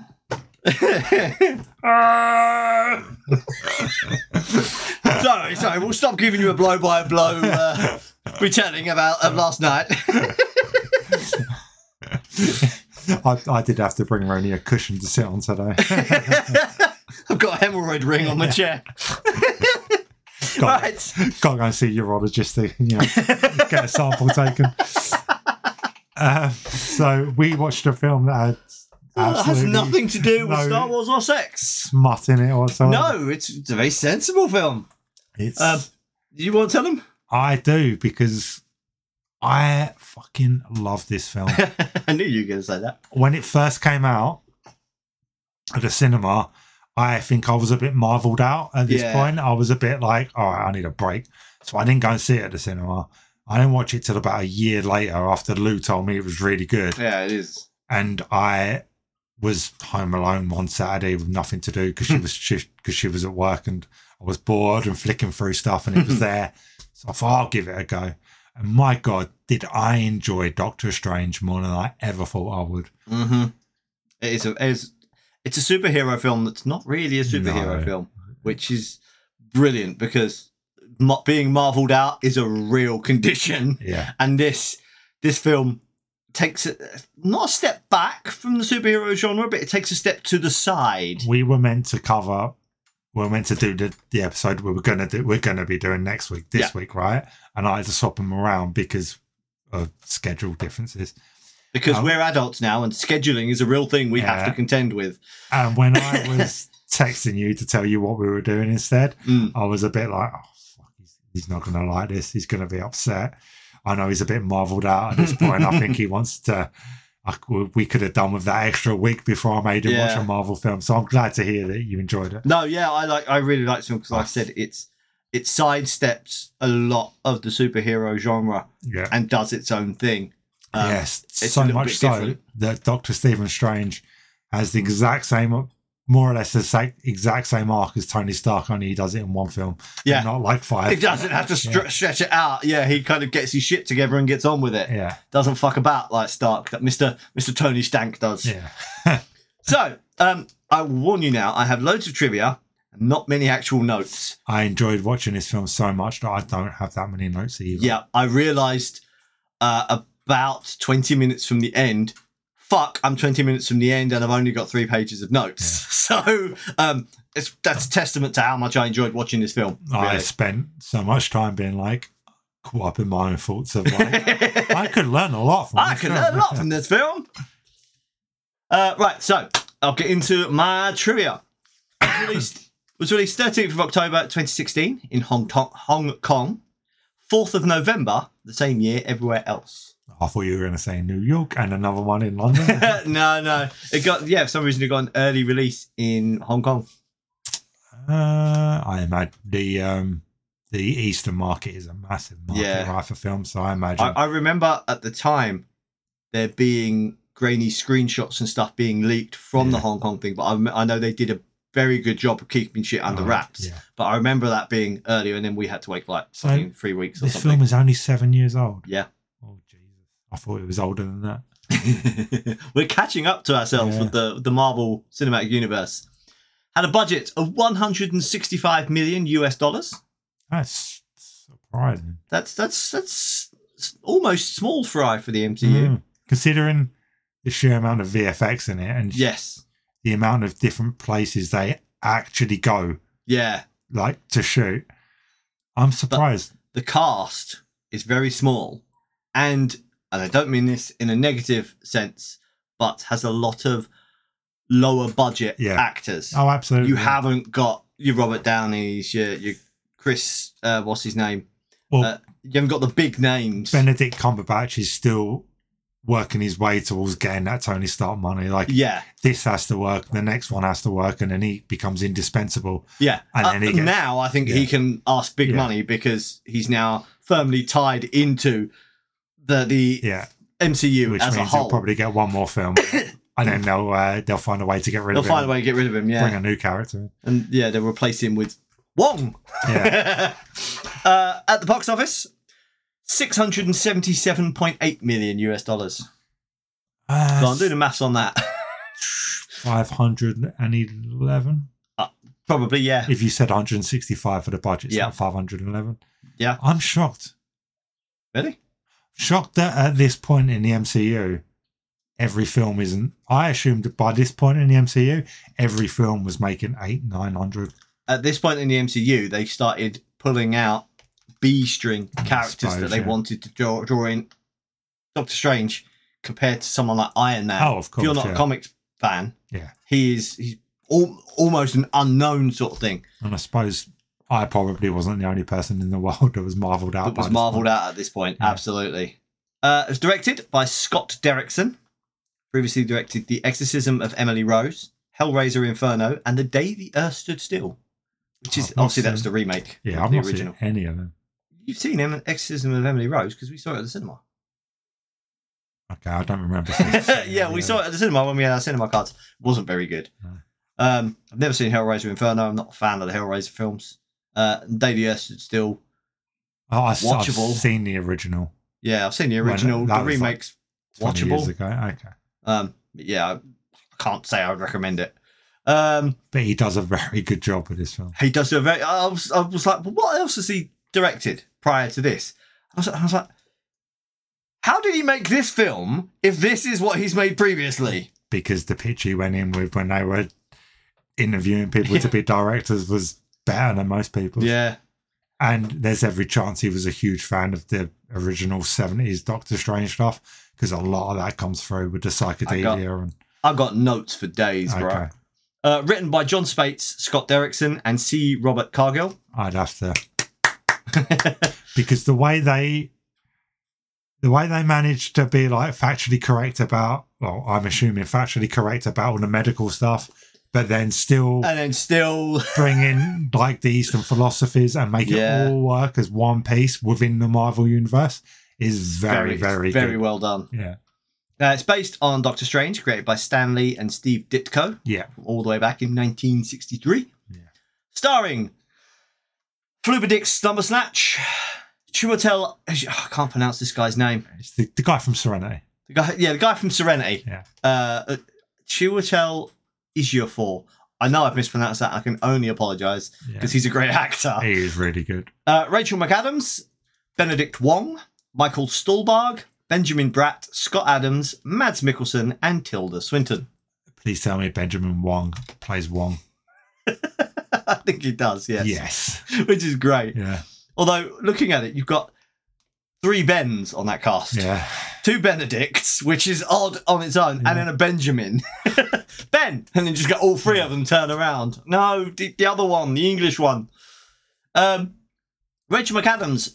Uh, Ra- Rachel McAdams' startled reaction in the broom closet was genuine, since the mop handle fell completely by accident and scared McAdams almost out of her skin.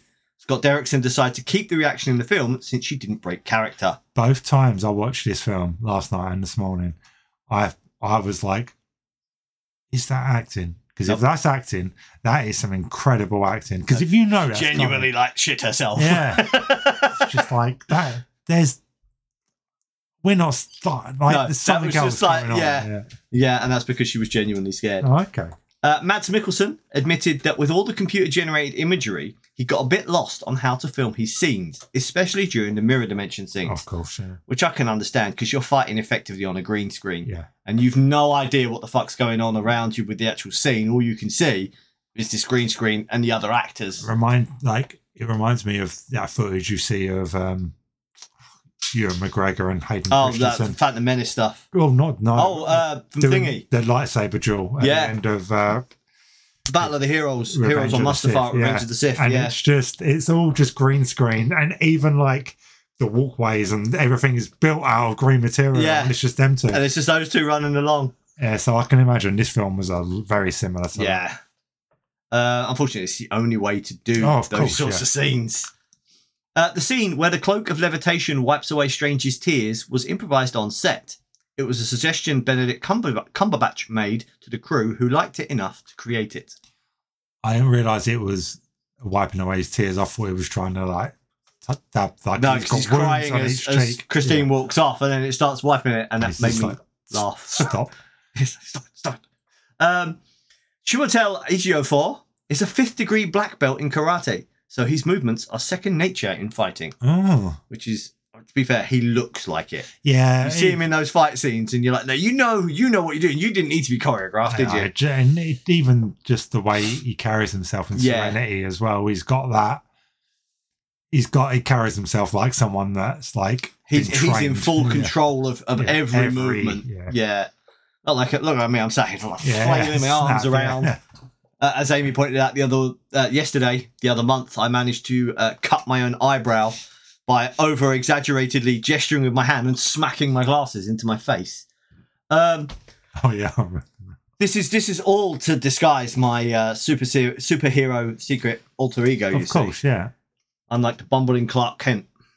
Uh, according according to the 2021 book, The Story of Marvel Studios: Making of the Marvel Cinematic Universe, Flumberdick Pumberbatch was originally offered the part of Malekith in Thor: The Dark World back Oh, in 2013.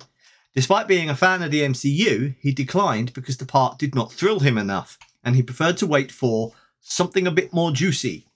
He was later Marvel president Kevin Feige's first choice for the lead role of Stephen Strange, but he initially had to decline the offer due to his theatre commitments playing in William Shakespeare's Hamlet, which clashed with the film's proposed shooting date.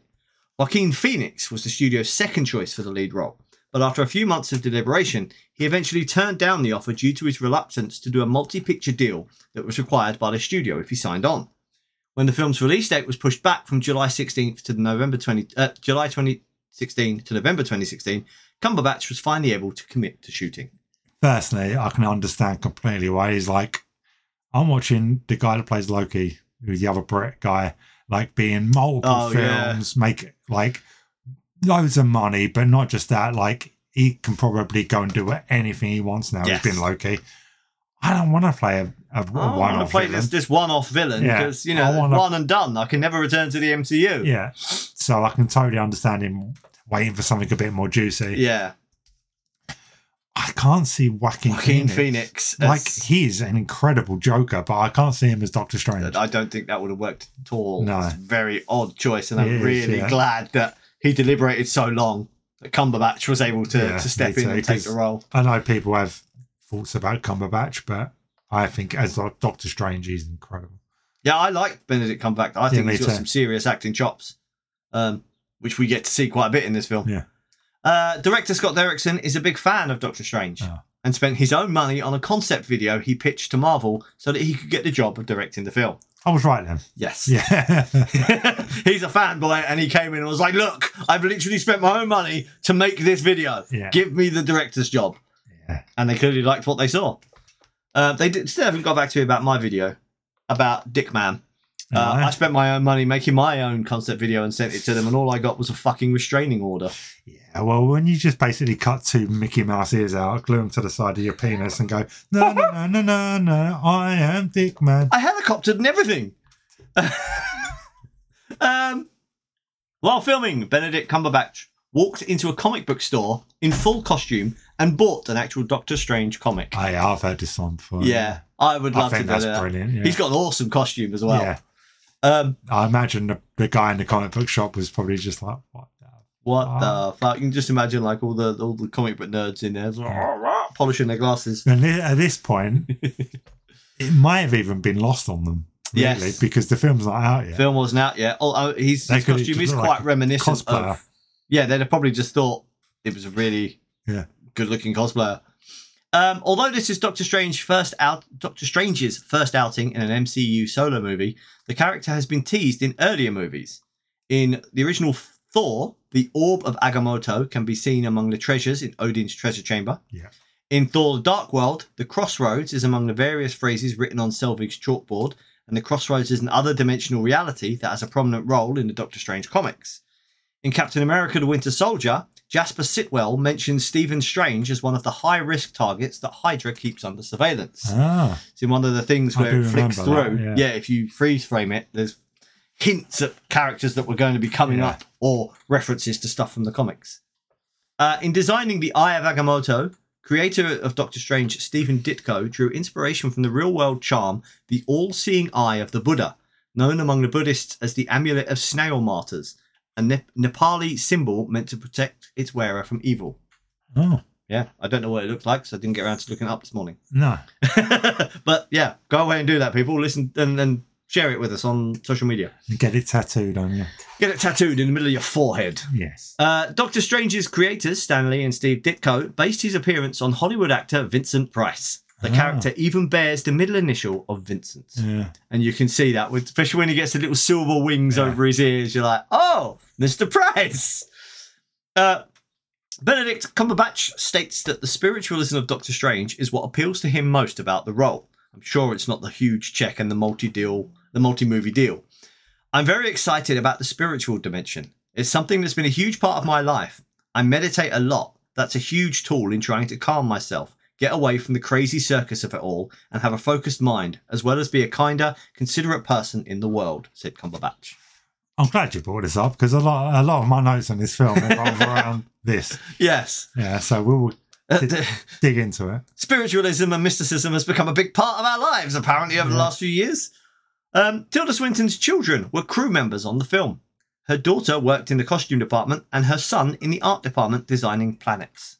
Awesome. That's pretty cool. That is awesome. Do you know what she did before she did this? Because obviously I know the name. What's it I- was written? Yeah, and I recognize her face. But Um, like I she played. I feel like it's something that was really integral in we my watched. We watched it. Uh, what's his name? Constantine. Constantine. She plays uh, Gabriel. Yeah, yeah. Yeah, Archangel aside Gabriel from in that. that. aside from that, She's I been feel in like loads she of stuff. was on British TV Probably. in my like early or teenage years. I feel like uh, she did something really kind of Swinton. Uh, let's just look up her IMDb because that will tell us more live research, folks. Why do they make this so fucking difficult? I just want to see her fucking filmography. This goes on for some time. Shakespeare, the animated series. oh, I give up then. Yeah, she's been I in must have lots been of wrong. things. She's been she's been all around the place. Yeah. Been all about the place. Uh, But she got her kids came to work on the same her film. kids with came her. to work on on the set. Yeah, in, in different departments. That's awesome. Astrophysicist Adam Frank served as a science consultant on the film to advise on how to portray changes in the human experience of space and time. Frank also helped Marvel conceive their ideas for the multiverse, as well as suggest dialogue and belief stances for the characters. Interesting. So they got like an actual, genuine astrophysicist in to advise on shit, which I really like. I really It's all like about that. getting professionals in and Yeah. writers talking to the professionals and getting their input on the stuff that Of they're course, doing. yeah. Um, Otherwise, you're just making it up. He's just making it up, and you could get it completely wrong, as we Yeah. see quite often. Benedict Cumberbatch received help with finger tutting movements from d- dancer J Funk in order to make the spell casting gestures look fluid and agile. Okay. Uh, I don't know who J Funk is, but I'm No. assuming somebody out there does. Um, the folding, replication, and changes in orientation during the reality twisting scenes were influenced by the works of mathematical painter M.C. Escher and the fractal concept Oh, I thought it was just Inception. which was also heavily influenced by MC Escher. I like I like Escher paintings. They hurt my brain. but- Yeah. And I loved the VFX in this. I'm going to burn one of my notes. Hmm. I wish they'd done something else than just that. It's like every time they there was a fight, or Yeah. anything, it was that. And by about the fifth time they do it, I'm like, okay. I don't know. I could just watch those. Look, They're, they're like the old Winamp, uh, the old uh, yeah. Windows Media Player animations. I could watch those for hours. I could watch these mirror dimension sequences for I hours. just feel like you can do anything you want. Is in this mystical realm? Is that the Yeah. only thing that people were doing? like they, they, they'd picked their tone, yeah. their visual tone for this, and that's what they they just leaned hard Well, into the, it. The I bits guess. when they're flying in New York and you see the city kind of, oh, they are It all just mind becomes, boggling. yeah. trippy as fuck. Um, Scott Derrickson admitted that the MCU films dedicate little time to developing antagonists, so he just hoped to show Caecilius' point of view, describing the char- character as a villain of ideas with watertight logic, referring to him as referencing John Doe from uh, Seven. Hmm. And that is that is something we've picked up on before, and we've mentioned much as we like the MCU. Unless you are a protagonist or going to become a protagonist, as a villain in these films, you're a one and done. You you don't get much development. One of the things I love about this film, and I, I'm going to burn my very first note because I basically prepared. Mm. Um, I love the I love the opening scene. Not only do we establish that the magical realm exists in the real world, but most people are unaware. The entire premise for the film is established, and we get our first taste of the trippy visuals. Yes. So the premise of this film is very simple. Yeah. Like he stole a spell because he wants to do A. They have to stop him doing A because B will happen. Yeah. And then because it's so simple, and this is the genius of it, Mm. we get to spend the entire first act, part of the second act, basically just establishing Doctor Strange's character. yes. And so because he's the because because Caecidius is so two dimensional and the overall story and premise is so two dimensional, we get all the time to get this fully functioning three dimensional character Yeah. as I said earlier, gets to do the entire Tony Stark arc in one, in one film, film. and it works. And no point do you f- like you know, maybe at a time when he's actually at the place Mm. and he goes from not knowing anything to knowing quite a bit in Yeah. the space of ten minutes. like you have to kind of be like you have to kind of stop yourself and go, no, he's been there a, a He's while. bit- yeah, you have to fill in the Yeah. blank sort of thing. But aside from that, like he has a fully formed character because the villain Because is you, so yeah, the, two-dimensional. the villain and a lot of the other stuff is fairly two dimensional, so you get more time to play around with the character and With fill in, him and then the spiritual aspect Hmm. of what which is a big part because this is a whole new element being introduced to the MCU because we've established okay, so you've got you've got your your demigods off on Asgard, you've got the other mythical creatures and shit, you've got your superheroes, your war heroes, and you know, as they say, the Avengers protect the world from the physical, yeah, but we protect the world from the mystical. and here you are introducing this whole new realm. aspect to it. Yeah, basically. like this whole new thing that the MCU so far has completely ignored. Yeah. So you need to take enough time in the opening film to explain explain that and establish it, because otherwise it's just kind of like becomes a bit of a uh, what they call it, um, almost like a bit of a Deus Ex. It's just kind of you just dropping it in. Oh, we needed magic, so here's the magic. Yeah. By the time we get to what we really want to do, which is uh, Infinity War and Endgame, Yeah. we need someone that can do magic. We need we need magic, so, So- we need to introduce it. We've got we've got the super high tech, we've got the aliens, yeah. we've got gods. We need magic now to to round it out because we know we're going to need that. But the way they do it here makes it completely feasible Mm. in the MCU. And there are a hundred ways they could have done it. Oh where yeah, You're just like, oh, really? yeah. Well, it it just would have been a bit lazy or just fallen flat, Yeah. but uh, and, and that's because they take the time to do it because we've got Yeah. the time to do that in this film. Like they established what this entire film's going to be about in the first 60 seconds. yeah, 60 to 90 seconds. And then after that, you've got all the time in the world to develop the characters, the belief structures, the- yeah. everything else. which is before- again is something you need Yeah. to do. It's something that in the ser- the Marvel TV series they spent like h- episodes, you know, half Yeah. the first season would be doing that sort of thing, and it just kind of made it boring. But um, that's because I don't, I don't know the writers on the TV sh- series weren't of the caliber that they had on the films, and it shows a lot of the time. I'm, I'm mostly thinking of Iron Fist, which is so boring. I still haven't finished it.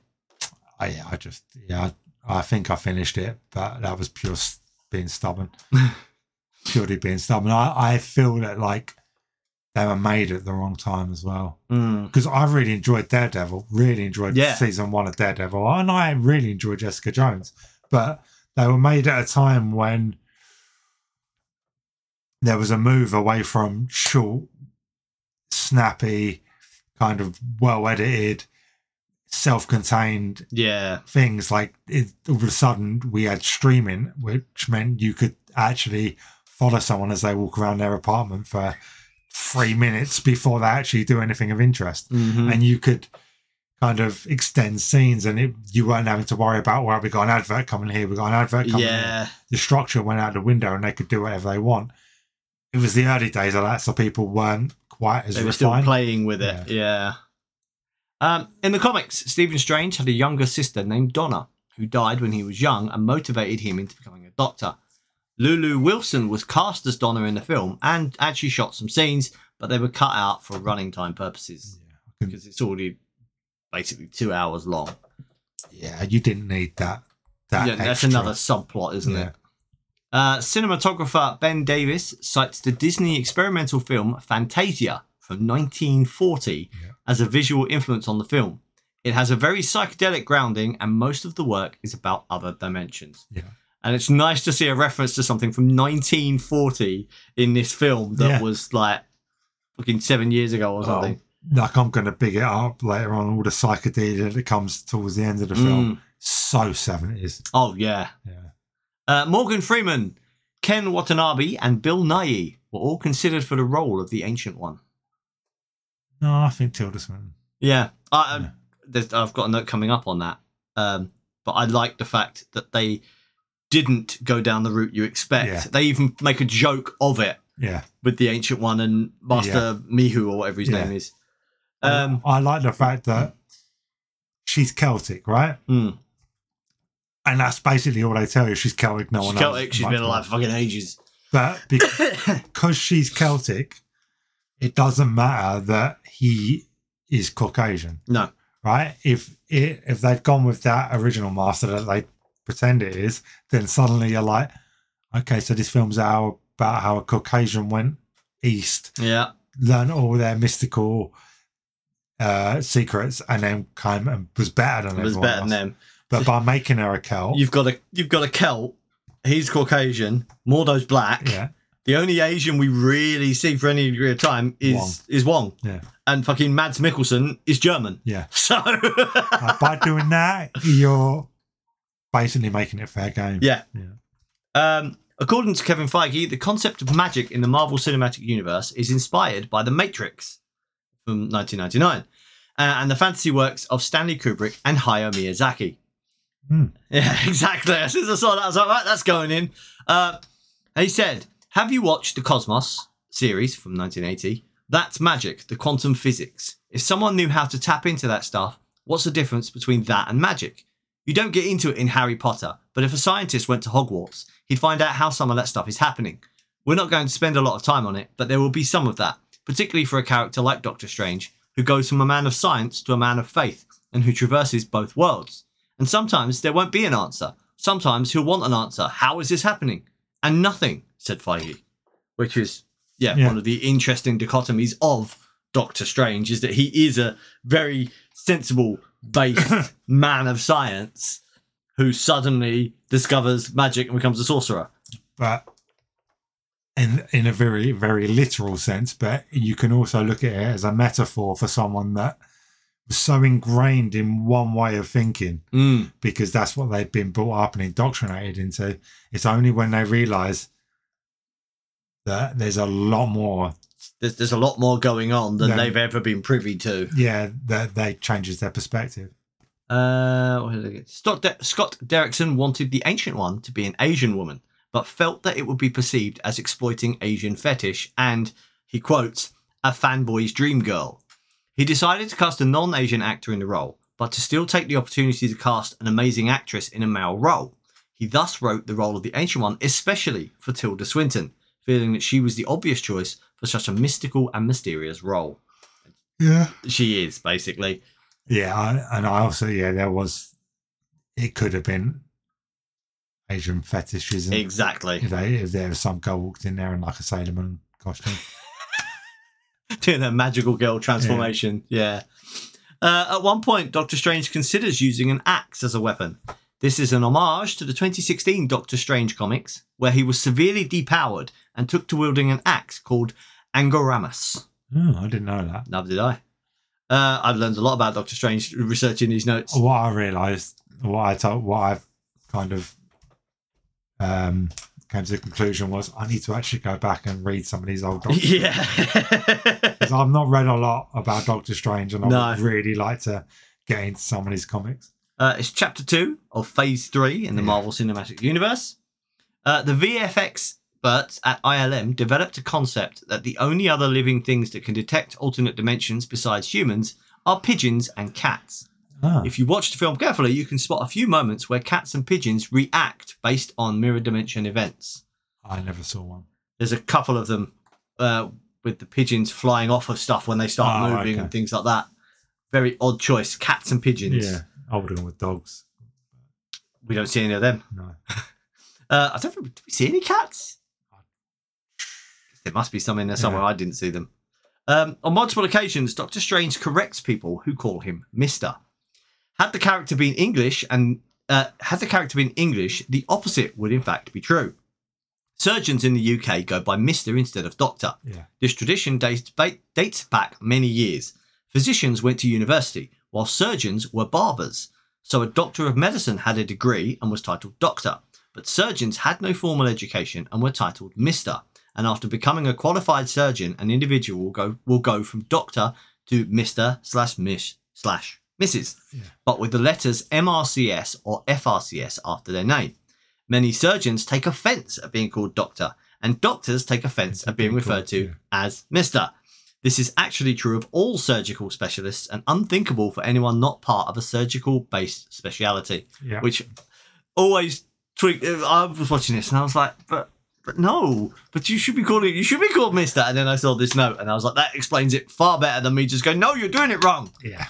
Uh, Stan Lee and Steve Ditko originally considered naming the character Mr. Strange, but decided it sounded too similar to Mr. Fantastic of the Fantastic Four, Yeah.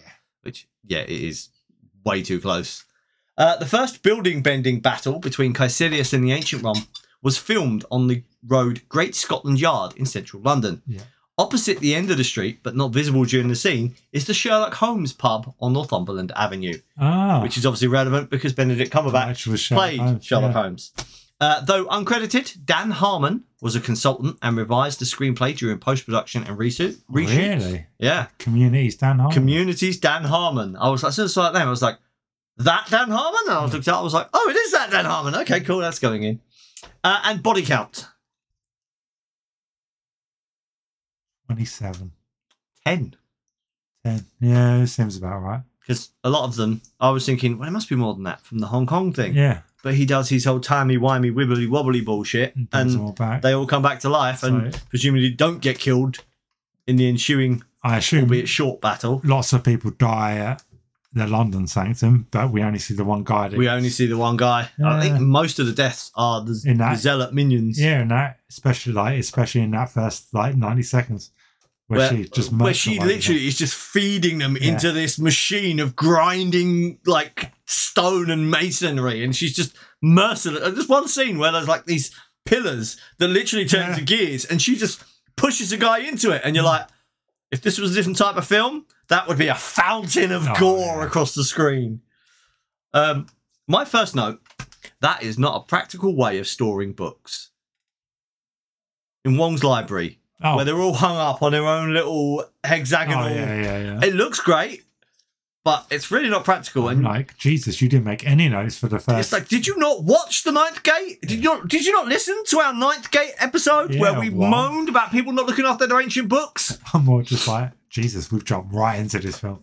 Um, 'cause there's a whole load of stuff that happens before we even go there, right? No, Oh no, no, no. the opening scene is Yeah. Caecilius coming in and chopping off Mate's head. Sorry, I was thinking more later on when Oh, Stephen it's- Strange is there and just looking at stuff. Uh, Uh, Stephen Strange is no doubt a great surgeon, but he's also a complete prick.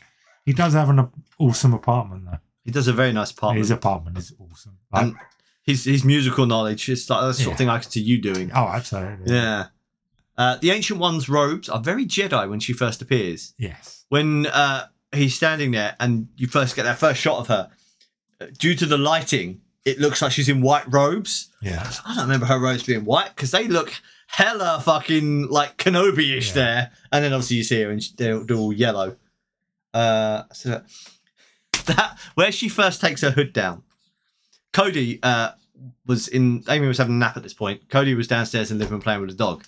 Um, and I was watching this in the living room because it's a family friendly film, and he was not interested. It's just a bunch of adults talking. Yeah.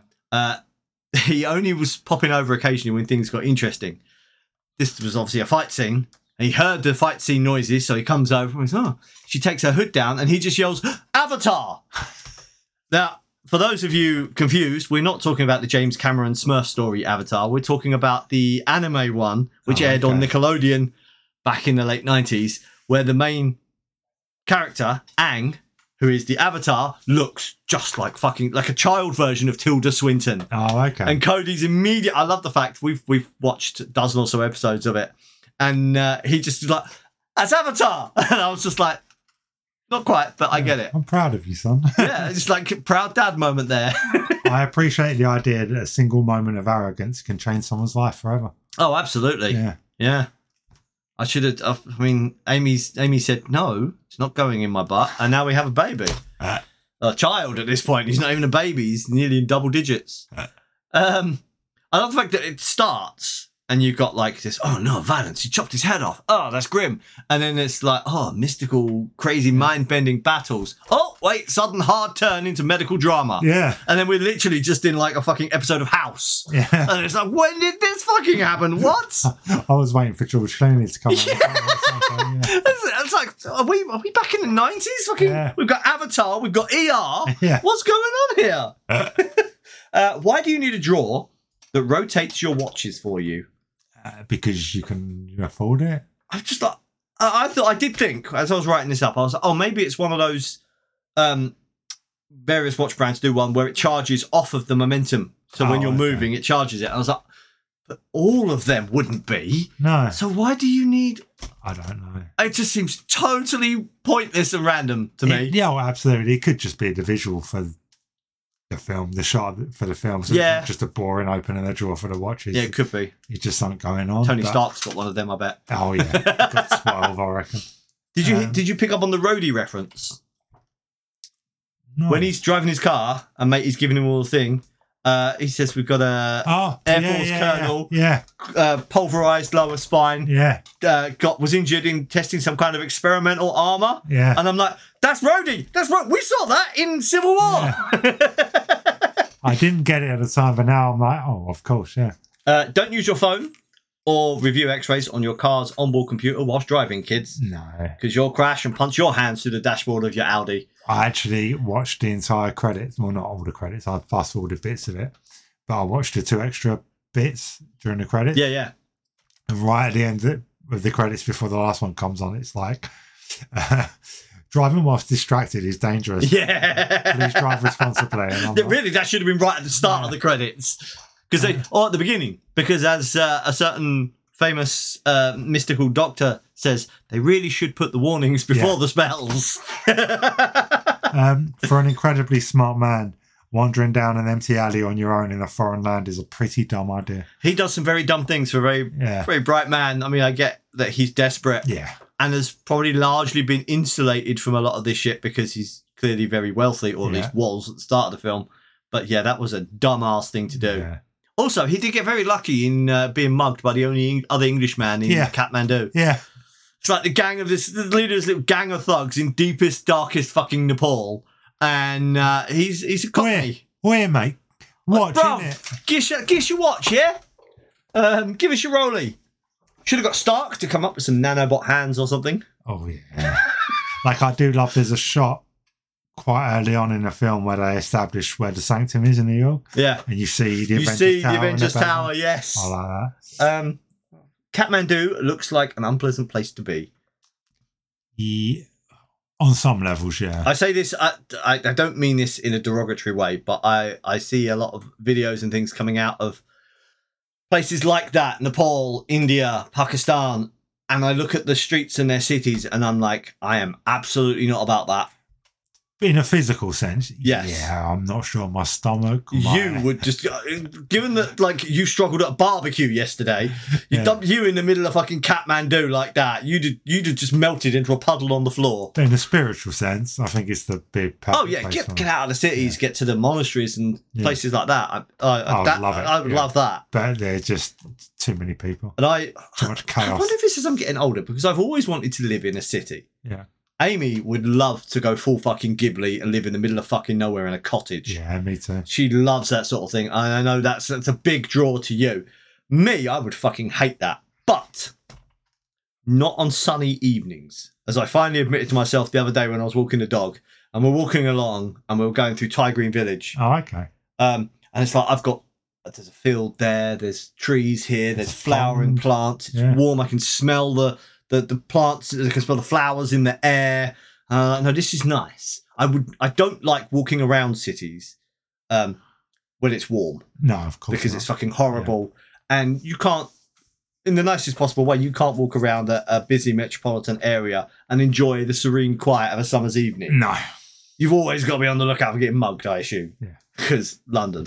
But I like the idea of being somewhere like in a cottage in a very small place that's surrounded by like the wilderness, but I'm still only 45 minutes on a train away from London. yeah. yeah, Because, a like- brief commute and you can be in the hustle and bustle. yeah, a brief commute. I can go and do any number of entertaining things or shop at any any place to find stuff Yes. that I'm not going to be able to find in my little, in your quaint little village. fly spec village. But then after like an, I go on a train for another going for 45 minutes and I'm back you're in back and you're. peaceful serenity. Yeah. uh, the look on Strange's face when he finds out the answer is spiritual or not medical is the same look I've received countless times when I've tried to explain my perspective on life to people. Yeah. Yeah. There's, there was a. I don't know where it comes from, I'm But- sure, like last week's conversation about Ikigai, like A lot made of people lots rolled of their eyes. people- Yeah, Yeah. Oh, fucking mumbo jumbo nonsense. I don't, because obviously mysticism and and spiritualism were very much a part of human existence for a Hmm. very long time. Uh, probably around the Industrial Revolution, I would assume that sort of thing kind of got replaced with Science. hard facts and figures and no it's what you can see and hold in front of you that's the important stuff it made a bit of a resurgence obviously in the 70s i think it was the backlash to that the the the, the 60s and 70s where they had their their free love spiritual awakenings a Yeah. lot of people had a backlash to that because it didn't manifest in a utopia it didn't manifest in a whole new rebirth for humanity it just ended up being a lot of drugs and unprotected sex and then everyone suddenly realized i still need to pay my bills Yes, because there's way more to it than just free love. Exactly. Now Um, it's kind of having another renaissance where people are realizing actually, no, your spiritual health is as important as your mental health, or it's a part of your mental health. Well, Oh, let's look at the 60s and the 70s, right? Like there was mass dissatisfaction with people Mhm. about the way the world they lived in had become. Yeah, Oh, we're we're just seeing a repeat of that with more computers. Yeah. this is just the this is the reboot. This is the gritty reboot. If the Sorcerer Supreme offered to show me the universe that exists outside of my limited perception, I'd become a disciple in a heartbeat. yeah, it doesn't take much to swing you, does it? Nah. I do love the the intergalactic flying sequence that Yes. they they send him off on. It's got some proper like vintage sci-fi vibes oh, yeah, to it. yeah, yeah. I mean, obviously, it's all much, mu done much better, Yeah. but the hot that whole sequence is very sort I of love the bit where he stops and has his Ghibli butterfly moment. yeah, followed shortly by the creepy hand moment. I didn't realize that they were so um, what's the word? influenced by Hiro. Hayao Miyazaki. That's the one. But do you think that actual butterfly moment could have been? I like to think it is Yeah. yes, because that is a proper Ghibli moment. it's a very Yeah. Ghibli moment. Um, where's that? with that hood and those robes, when Mordo comes to rescue him from the street gang, yeah, he Hmm. looks like a cross between a Jedi and an assassin. yeah. It, really He does. just comes in and he's just like, what? What? What? What? What? What? Just beats them, beats all their asses, and then just goes back to like, hmm, yes. that's that's that's my life goals right there. yes, no, Perhaps Um, not green because that's not really my color. But no. We don't lose our demons. We learn to live above them. I think this is one of the truest lines in any Marvel film ever. yeah, yeah, largely demons are what make you who you are. They're what make you an interesting person. Yeah. a lot of the time. Otherwise, you just But be it's dull. like when you lose someone, that it never really heals. You just learn to live. you just learn to live with that. That Yeah. becomes a part of the tapestry of of you as a person. Yeah, so you never like people were very much like if I could just get rid of these demons, get rid of these demons. But yeah. you don't. You learn to live with them, and by learning to live with them, you overcome them in a way that allows you to be a better person. Exactly. Yeah. Um, Tilda Swinton is awesome, even if she does sound a bit like an infomercial for a new church. Yes, When she's giving that, it got got some strong um, Galadriel vibes Yeah. from Lord of the Rings when she's talking about it, and I'm half expecting it to go things that were. Things that are, Yeah. and things that have not yet come to pass, and I'm like, I'm waiting for it. Or I was like, you can reach enlightenment with Scientology. but just nine ninety nine a But month. just nine ninety nine a month. Eternal life can be yours. I like the Wi-Fi password joke. Ah, you stole my. I was gonna have. That was like my next note. Oh, sorry. the dryness of the humor in this film is perfect for the Oh, story being yes. told. Like this is the least Marvel film when it comes to the humor, oh yeah, but mm, the the mix between the spiritual, the the pretty serious story they're telling, and then these just moments of very dry humor. very dry levity. Yeah, Yeah, it wouldn't brilliant. work having like the the the, the quippy But, um, sort of stark stuff or the over the top stuff that we It see in wouldn't some of work, the yeah. others wouldn't work because like you get a bit of that early on when they're trying to establish the Stephen Strange character, right? yeah, but even that's very understated. Yeah, but it's the bit the, the bit with the Wi-Fi password, but especially the bit where he he's still learning and he gets the two shields, and then one of the shields goes and he Flickers just out. starts shaking his yes, hand, trying exactly. to make it work. Like it's a foldering flashlight. It's so subtle, but it just in that moment during that whole fight scene, it just kind of gives you a a breath. yeah. it's brilliant. Um, uh, you stole Uh, that one. Uh, Oh, get the sorry. introduction of the multiverse, which obviously, as we know, becomes uh, plays a huge part in what's to come. Yeah. it's the resolution of of Endgame and Infinity War, the whole Spider-Man arc at the moment around that, both the animated one and the live-action one, are all dealing with the multiverse. And well, the next Doctor Strange film is literally the Yeah, multiverse The- of yeah, madness. multiverse of madness, but it introduces again. It, it, it plays a really big role this film because it introduces two huge elements. yeah, Infinity Stones. yeah, it, it, Magic. It, it adds to the Infinity Stone Multiverse. lore, m- and then it adds magic and the multiverses into the MCU, which again previously Yeah, have been completely absent but are needed to continue telling the story. but not like.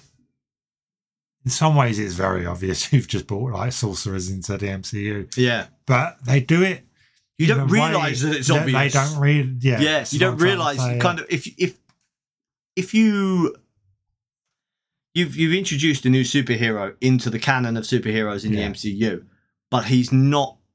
If you just watch this film, he's not a superhero. No. He's not portrayed in any way as a super. He No. gets the hero's arc, Yeah, but that's intrinsic in most films. yeah, He doesn't get the superhero tropes and trappings that No. go with it. Even though he can fly, he has a cape, he wears red and blue. and It's like, you know, you, it's so obvious, but it's not. They, they No. slap you in the face with some of these things. But because of the way the, the whole thing is written and the, his character, he's not a super, superhero, but he is. yeah. And it's very, very cleverly done. If you watch this film properly, there are lessons to be learnt. Watching Stephen Strange go from being brilliant at everything to struggling with harnessing the lessons he's taught, only to Mm. master them through perseverance and the sil- silencing of ego, is one of them. Yeah. So this is when they're all in the courtyard and they're all doing the thing, and everyone else is Everyone doing, else has got and their he fucking can't do it. swirly thing. But To be honest, I'd be happy just to make the little sparks yeah, like yeah, he me does. too. Yeah, No, ma- regardless of how many times I put on big rings and wave my hands around, I can't make sparks in the air. no, Um, the Ancient One and the other Masters give some real Old Republic Jedi Council vibes. Look, obviously, I've played uh, uh, Star Wars: The Old Republic a lot, and the Jedi Council in that is a far more gung ho organization than we Okay. see in the films. In films, they're sitting around tables, they're all very, hmm, yes, let's have a Yeah. chat. Um, but in the Old Republic, obviously, over the thousands of years, the masters were all far more individualistic and the robes hadn't become so homogenized. oh okay, So the masters all had very individual robes, which we get to see here. yeah, Because although they're all wearing robes and most of them have got hoods and shit like that, you've got Yeah, Master different Mihu colours. with his very traditional Oh, Eastern yeah. ones. Uh, you've got the obviously the ancient one with her yellow Yeah. Mordo's ones that look very assassiny Yeah. and lots of different vibes going on there. And I was like, "Oh, really, I want. I there's a couple of if I could sit down with the writers and costume designers designers in this film, there's some questions I would ask them about what things they've read, played, and watched to see if I'm picking up on the right references here. okay, I think I've got another one. Where is it?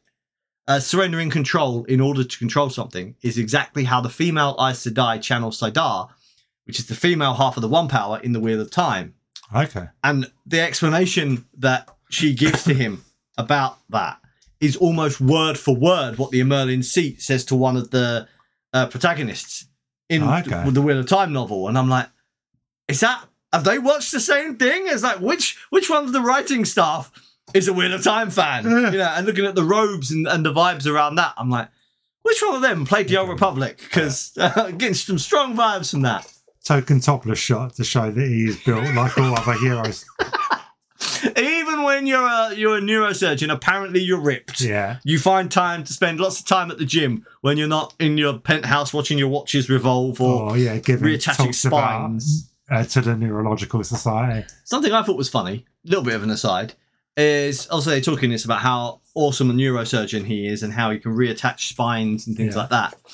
Uh, on Thursday, I think it was, uh, I'm doing a Star Trek Next Gen rewatch Okay. again. Um, and I got to the episode where Worf has his lower vertebrae crushed by a falling canister and is paralyzed. And there's this whole thing around like suicide and all that sort of nonsense. And all that nonsense. Um, and there's this whole thing where this brilliant neurosurgeon from the 25th century All right. comes on board the Enterprise and is like, "Yeah, no, we've got this. We can regenerate his spine and we can do all this. That was the nine early 90s, I think this episode came out. And the idea of, you know, reattaching a spine was so far fetched that even in the, the next gen, you know, in that, that far flung utopian future, they couldn't do it. I like And that. yet here we are in this day and age now, and they pretty much can. Yeah. And it's just like it's so bizarre to look at things and see how far we've come. Not even just in like our own lifetime. No, In the last few decades. but then if you juxtapose that with what everybody's idea of what 20, 25 would be Yeah. in 1980, and then we were going to be living on the moon with flying cars. yeah, and now we're nowhere near that. And now we're still having the same arguments. No, no, the earth is not flat. No, the fact vaccines aren't tracking you. Your phone does that. Your phone does that, not the Uh-huh. vaccine. I would love to have a doorway to anywhere in the world like they have in the The sanctum. little window thing. That's I'd- brilliant. I'd also love to be able to open a portal with anywhere to anywhere with a sling ring. That would be pretty cool. Like, obviously, there's the bigger things. Like, I could go on holiday anytime I wanted for like a weekend and not have to worry about travel. But just getting to work and back. yeah, no commute. Yeah. It's like, "Right, I'm off to work now. Yeah, Step through into the office. Yeah. All right, see you later. That's going home. Back Yeah. home again. no driving for an hour. Be amazing. Yeah. oh, I really want some jalapeno flavored kettle chips. So that's where Doctor Nick, where they're fighting the astral. projector Oh, with the, fighting. yeah, yeah. That's what he selects before he goes Yes. back and gets all the other ones. Yeah. uh, I do like those Kamatage outfits that they wear. Yeah. That I was, I was looking at them yesterday. I was like, man, I should get more clothes like that.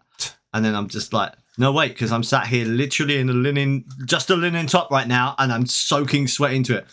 Maybe in, the, maybe in the winter I'll Yeah. get some of them. Uh, Huh. So you joined a cult.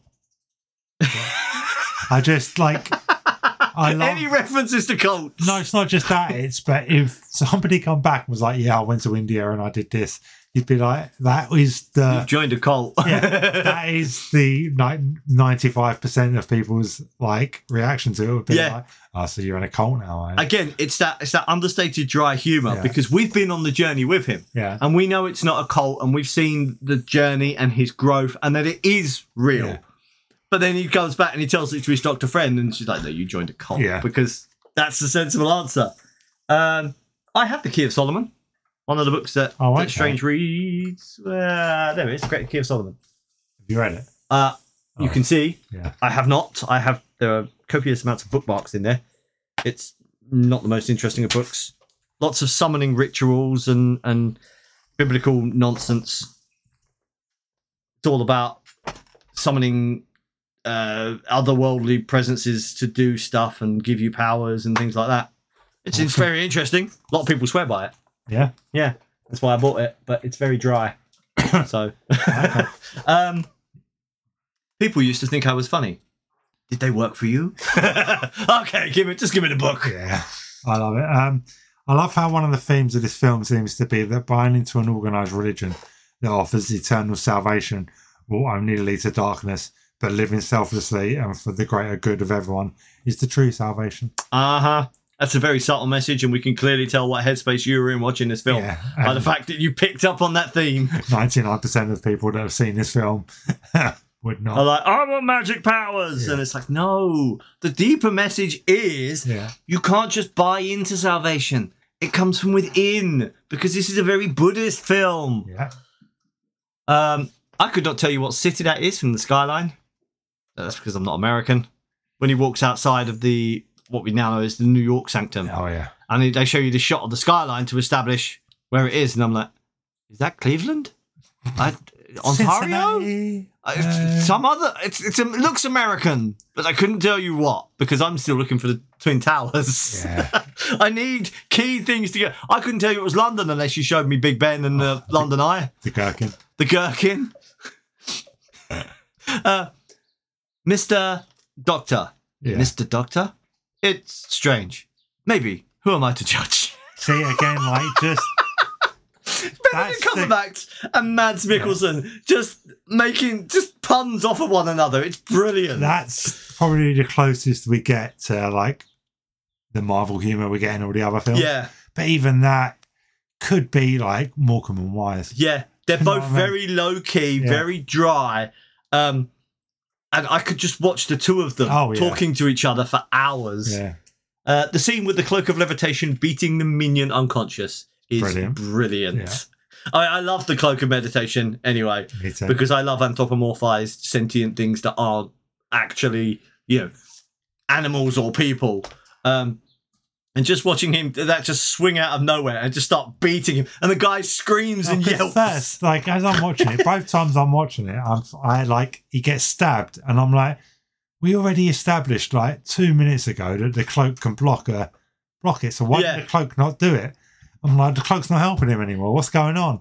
And then boom, the cloak. The cloak hits the is guy in the- literally off like beating Yeah. somebody else up. I've literally got two notes left, and one's like a final wrap. Uh, up, I've so- got a couple. The mirror dimension sequences are mind boggling and brilliant. yeah, I think we said about that earlier. I could have just watched two hours of them doing shit in there. I could. I but I also understand what effects were like in 2016. That's why I've skipped my one from earlier. As trippy and cool as the VFX are, I love them to do something other than the Inception Yeah, yeah. effects. Like not like I love it, but if you'd done earlier on in the film, you established it in that opening shot, Mm. opening scene, and then done maybe something slightly different, and then when you come back to it for that one Yeah, in New York, you would have been like, wow. yeah. I, I, I know they turn it up to 11 Yeah. for that whole sequence, but you've kind of inured to it by then. It's less impressive because you've seen it So right from many the times. start. Yeah. Um, Um, I just want to say I love how psychedelic it is inside the Dark Universe. Yeah. I wholeheartedly endorse these VFX. Um, it looks like something from the, the, the 90s era Marvel cartoons. yeah, with a kind of seventies psychedelic rock. Yeah. Like you, you, you could see Pink Floyd soundtracking Yes, the you Dark could. Universe. um, I love that Strange and Mordo arrive at the Hong Kong sanctuary after the fight has finished Yeah. and the good guys lost. Yeah, I mean, obviously, the whole Eye of Agamotto thing is is set up in advance to yeah, to prepare you for that. But I love the fact that like, but they have their meaningful chat, and he's like, "No, I can't defeat them without you." yeah. And then they go off there, and it's like, "Oh, Oh, shit, we were we were late." too late." Uh, crap. Wait a minute, I got an idea. And then obviously, you see Wong is already dead. I would have liked to have seen that fight. I wish that was like a, a an extra feature or something Oh yeah, because like he's, he tells all the masters, you know, choose your weapon wisely. Yeah. And then we're like, yeah, we're gonna see these people fight. Oh no, we turn up and they're all dead. yeah. Well, how did that happen? Um. Oh, then we get to see the fight in reverse. Yeah. Obviously, he undoes all of that. Dormammu, I've come to bargain. Yeah, I On love that. repeat. I just, I love the idea that even though he's an all-powerful yeah, kind of person, like just repetition is what gets to him. is what Yeah. gets to him. But the fact that he's like, it twigs and he's like, oh, it's- there's no time there. I can Yeah. take some time with me and he won't be able to do anything about it because that's not something he can control. Uh, also, is it just me? Or does he sound. I initially wrote Indiana Jones and then Han Solo. But what he, a- what he actually sounds like is um, Harrison Ford. Yeah. When he's saying that and he's calling out to Dormammu, he sounds like there's a couple of scenes where Indy is shouting at villains, like when he's on the bridge Yeah. and he's holding the stones, or when he when so- Han Solo is on the skiff in Jedi. Oh yeah. Jabba, you're making a huge mistake, and it's just, it just sounds exactly like him, which is insane because obviously Benedict Cumberbatch is British. as English as they Yeah. come, and Han Solo is a fucking Californian yank. Maybe he was just channeling a bit of that that Han Solo. I think that's where he. oh, he- there's a couple of things he says that sound like Yeah. Harrison, uh, and I'm assuming that's. Consciously or otherwise, who he's based his American accent on. of course, yeah. Um, I love Wong. I'm so glad he gets the larger part in the following films Oh, me too. Yeah, because he's brilliant. Another very understated character, Beyonce. I especially love that moment at the end where he's like, uh, "Oh, you should have known. All the all the warnings come after the things," and it just you just hear him laughing off screen, Yeah. and you're like, "Oh, so you do have a sense of humor. You're Yeah. just being super Playing the serious, serious." serious character. Uh, I love that by the end of the film, uh, even by the end of the film, the hero is still broken. Yeah. Because like the last His scene we hands see of don't him work is he's still. still hands are still shaking, and yet he's now effectively, if not officially, yeah, the Sorcerer Supreme. Yeah, and does all this stuff and has defeated a, a god. And it's like, yeah, see, you don't have to be perfect to be the hero. no, it, and just because you've come so far it doesn't mean there's a whole long way for you Yeah. to go. the journey you took won't always take you where you thought you wanted to go. It Yeah. takes you where you need to go. Didn't we have a thing really on where we weren't going to be preachy? I think there's that's that's kind of gone out the window the last few weeks. there's preachy about like politics and religion and all that really divisive stuff. Okay, But I think we can be preachy about like spiritualism. spiritual. I think Okay, there's there's a grey area. That's a grey area. That's okay then. Um, the scene with Thor and Doctor Strange Because my last note is is going to get preaching. hella preachy. Okay, I see how this is going. Uh, the scene with Thor and Doctor Strange Yes, is an love it. awesome little scene. I love the way he's like, I don't drink tea, and suddenly it's beer, Suddenly it's beer. and then suddenly he drinks the beer really quickly, and he just refills. I love it's kind of like a back and forth, like a, a game of one upmanship, Yeah. because it's like I don't drink tea. What do you drink? I don't know, but not tea.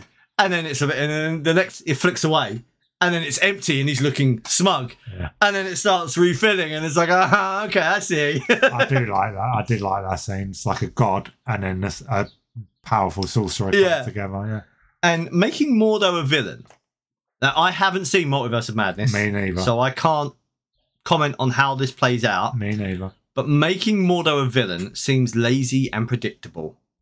I would much rather have seen him disillusioned, go off, do his own thing, become, you know, become like an anti hero Yeah. almost. Because you could then have him popping up in not just, you know, Doctor Strange uh, films, but in uh, other Avengers MCU, films. yeah. It would have been nice to see him pop up as like a, almost like a, like a mercenary spell slinger sort of thing Yeah. he's doing that he's no longer following the path of the ancient one and the kamatage um he's out there he's realized you know that path that that illumination he sought wasn't what he needed so he's off finding his own way i think that would have been mu- a much more interesting arc for mordo Again, we have, we don't know. but we don't know what they do with him Yeah. all i'm basing this on is that final scene where he comes back and fucks up poor old pangborn Yeah, poor old who really Pangborn. didn't deserve it he's just No. minding his own Yeah, just doing a bit of welding or something. doing doing some metal just work doing some manly shit. Something that did occur to me is is he in um no because this is set afterwards isn't it i was thinking he, his workshop and his what we see of his workshop and his character there seem very similar to uh one of the characters in daredevil the one who makes his sticks for him Could be. is there is there a Is that- crossover there? I Um, don't Is know. that a reference I'm just misinterpreting? It's or- all in New York. I'd- Oh. yeah, I'd, have to go back and watch Daredevil. I'd have to go back and watch that, or I could just check it out on the wiki. Yeah. I might Google it later to find out. Okay, uh, on a personal level, this film came at the perfect time for me. I've been struggling with my mental health for a couple of months, and this opened my eyes to just how much ego and my sense of self has invaded from my thoughts. If I humble myself, my perspective will shift, and a lot of the clouded thoughts will dissipate. And uh, I will once again, again be able to see the truth of life. Who would have thought that watching a Marvel film of all things? Not therapy, not like anything else, just sitting down, watching this, and going, huh. Huh. I, I see the Okay. similarities. Yeah, I wonder if we're gonna have. if- I wonder if we'll have any epiphanies But based then- on next week's film. this is why I always say like, there's watching something. This is what I meant earlier when I said if you watch this film properly. yeah, yeah. Like I always say, people listen to the podcast. They don't actively listen to the podcast. yeah. There's a very big difference between watching something at surface level or listening to something and then actively engaging with it Yeah. and thinking about its themes and its messages. Um, well, I think what we need to do is take a more. We've tried the subliminal sort of thing. We tried Yeah. to get our message across. We need to go supraliminal. Okay. So basically, be better people, like that sort of thing. Okay. you know. Okay. Okay. Reggie is a character. The real me is boring, and you wouldn't want him in your life. I don't want him in my life anymore. At this point, I'm committed. You're like Ultra want Reggie. Reggie is far more fun than the real man. Do you have a score? Yeah, I don't know how controversial my score's going to be though. I don't. Tell me it's down in like it's you can give it a two because No. actually you hated it. No, no, no, no. no. I thought, oh, it's going to be controversial because I've given it such a high score. But now I know how much you like it. It might not be so It's controversial. probably not going to be that controversial at all. So I'm giving Doctor Strange a nine. Ooh, oh shit. See, Now I was, I was thinking It's eight. probably probably an eight point five. yeah. But I I was just like I loved it so much. Yeah, I was I was thinking in I was thinking in eight, but rewatching it and the more I've thought about it, talked about it, and writing up my notes, I, I think he might be right. You know, Yeah. I think it probably does deserve a nine. 'cause There it's- aren't many flaws in this film. No, and it's a it's one of those films where you come away, and if you've paid attention to it, it asks you end up asking more questions, and you think about it beyond the confines of the film. You're no Yeah. longer thinking about how this applies to to Doctor Stephen Strange or Or Oh, the, the characters in the MCU. film, or even yeah, even in the broader scope, the MCU. You start thinking about how these themes reflect to you and how they affect and impact you and your life and the people around you. Which, to be honest, is probably the best thing any piece of media can do. Do you remember when we read Interview with a Vampire and I said the best pieces of art make you think about yourself Yeah. and how you carry yourself or how you think, right? This is one of them incredible pieces of art that will make you reflect on you. uh, Well, if you want to, if you actually pay attention, Yeah, you and your life and how the consequences of your actions affect everyone around you. yeah. Yeah. That, that's yeah for me. So anything that can have me thinking about it and its themes outside of the confines of its Universe. little box. Yeah. That is that is that that is Incredible magic to me. Yeah. Because when you read something, I keep looking at Summer Wars because that's right here in front of me. Um, but when you read something and then that influences your day to day, from you know, your thought processes, Yeah. the way you behave or the way you think about things, that has transcended media and that's become a part of your life. And yeah, this film's themes should have that effect on everyone. Yeah. It may not because a lot of people just watch it as a superhero film. Yeah. But, you know, there it is. That's, not everyone can be as uh, astute as we are, should we say? No. And- so that's an 18 for Doctor Strange. Good on Doctor Strange. Do you know what? Last week we talked a lot about Ikigai, We did. and upon listening back to it, I realised that I've been espousing Ikigai from episode one. Mm-hmm. Yeah. Find what you love, believe in it, positive things will happen. You cannot beat a river into submission. You have to surrender to its current and use its power as your own.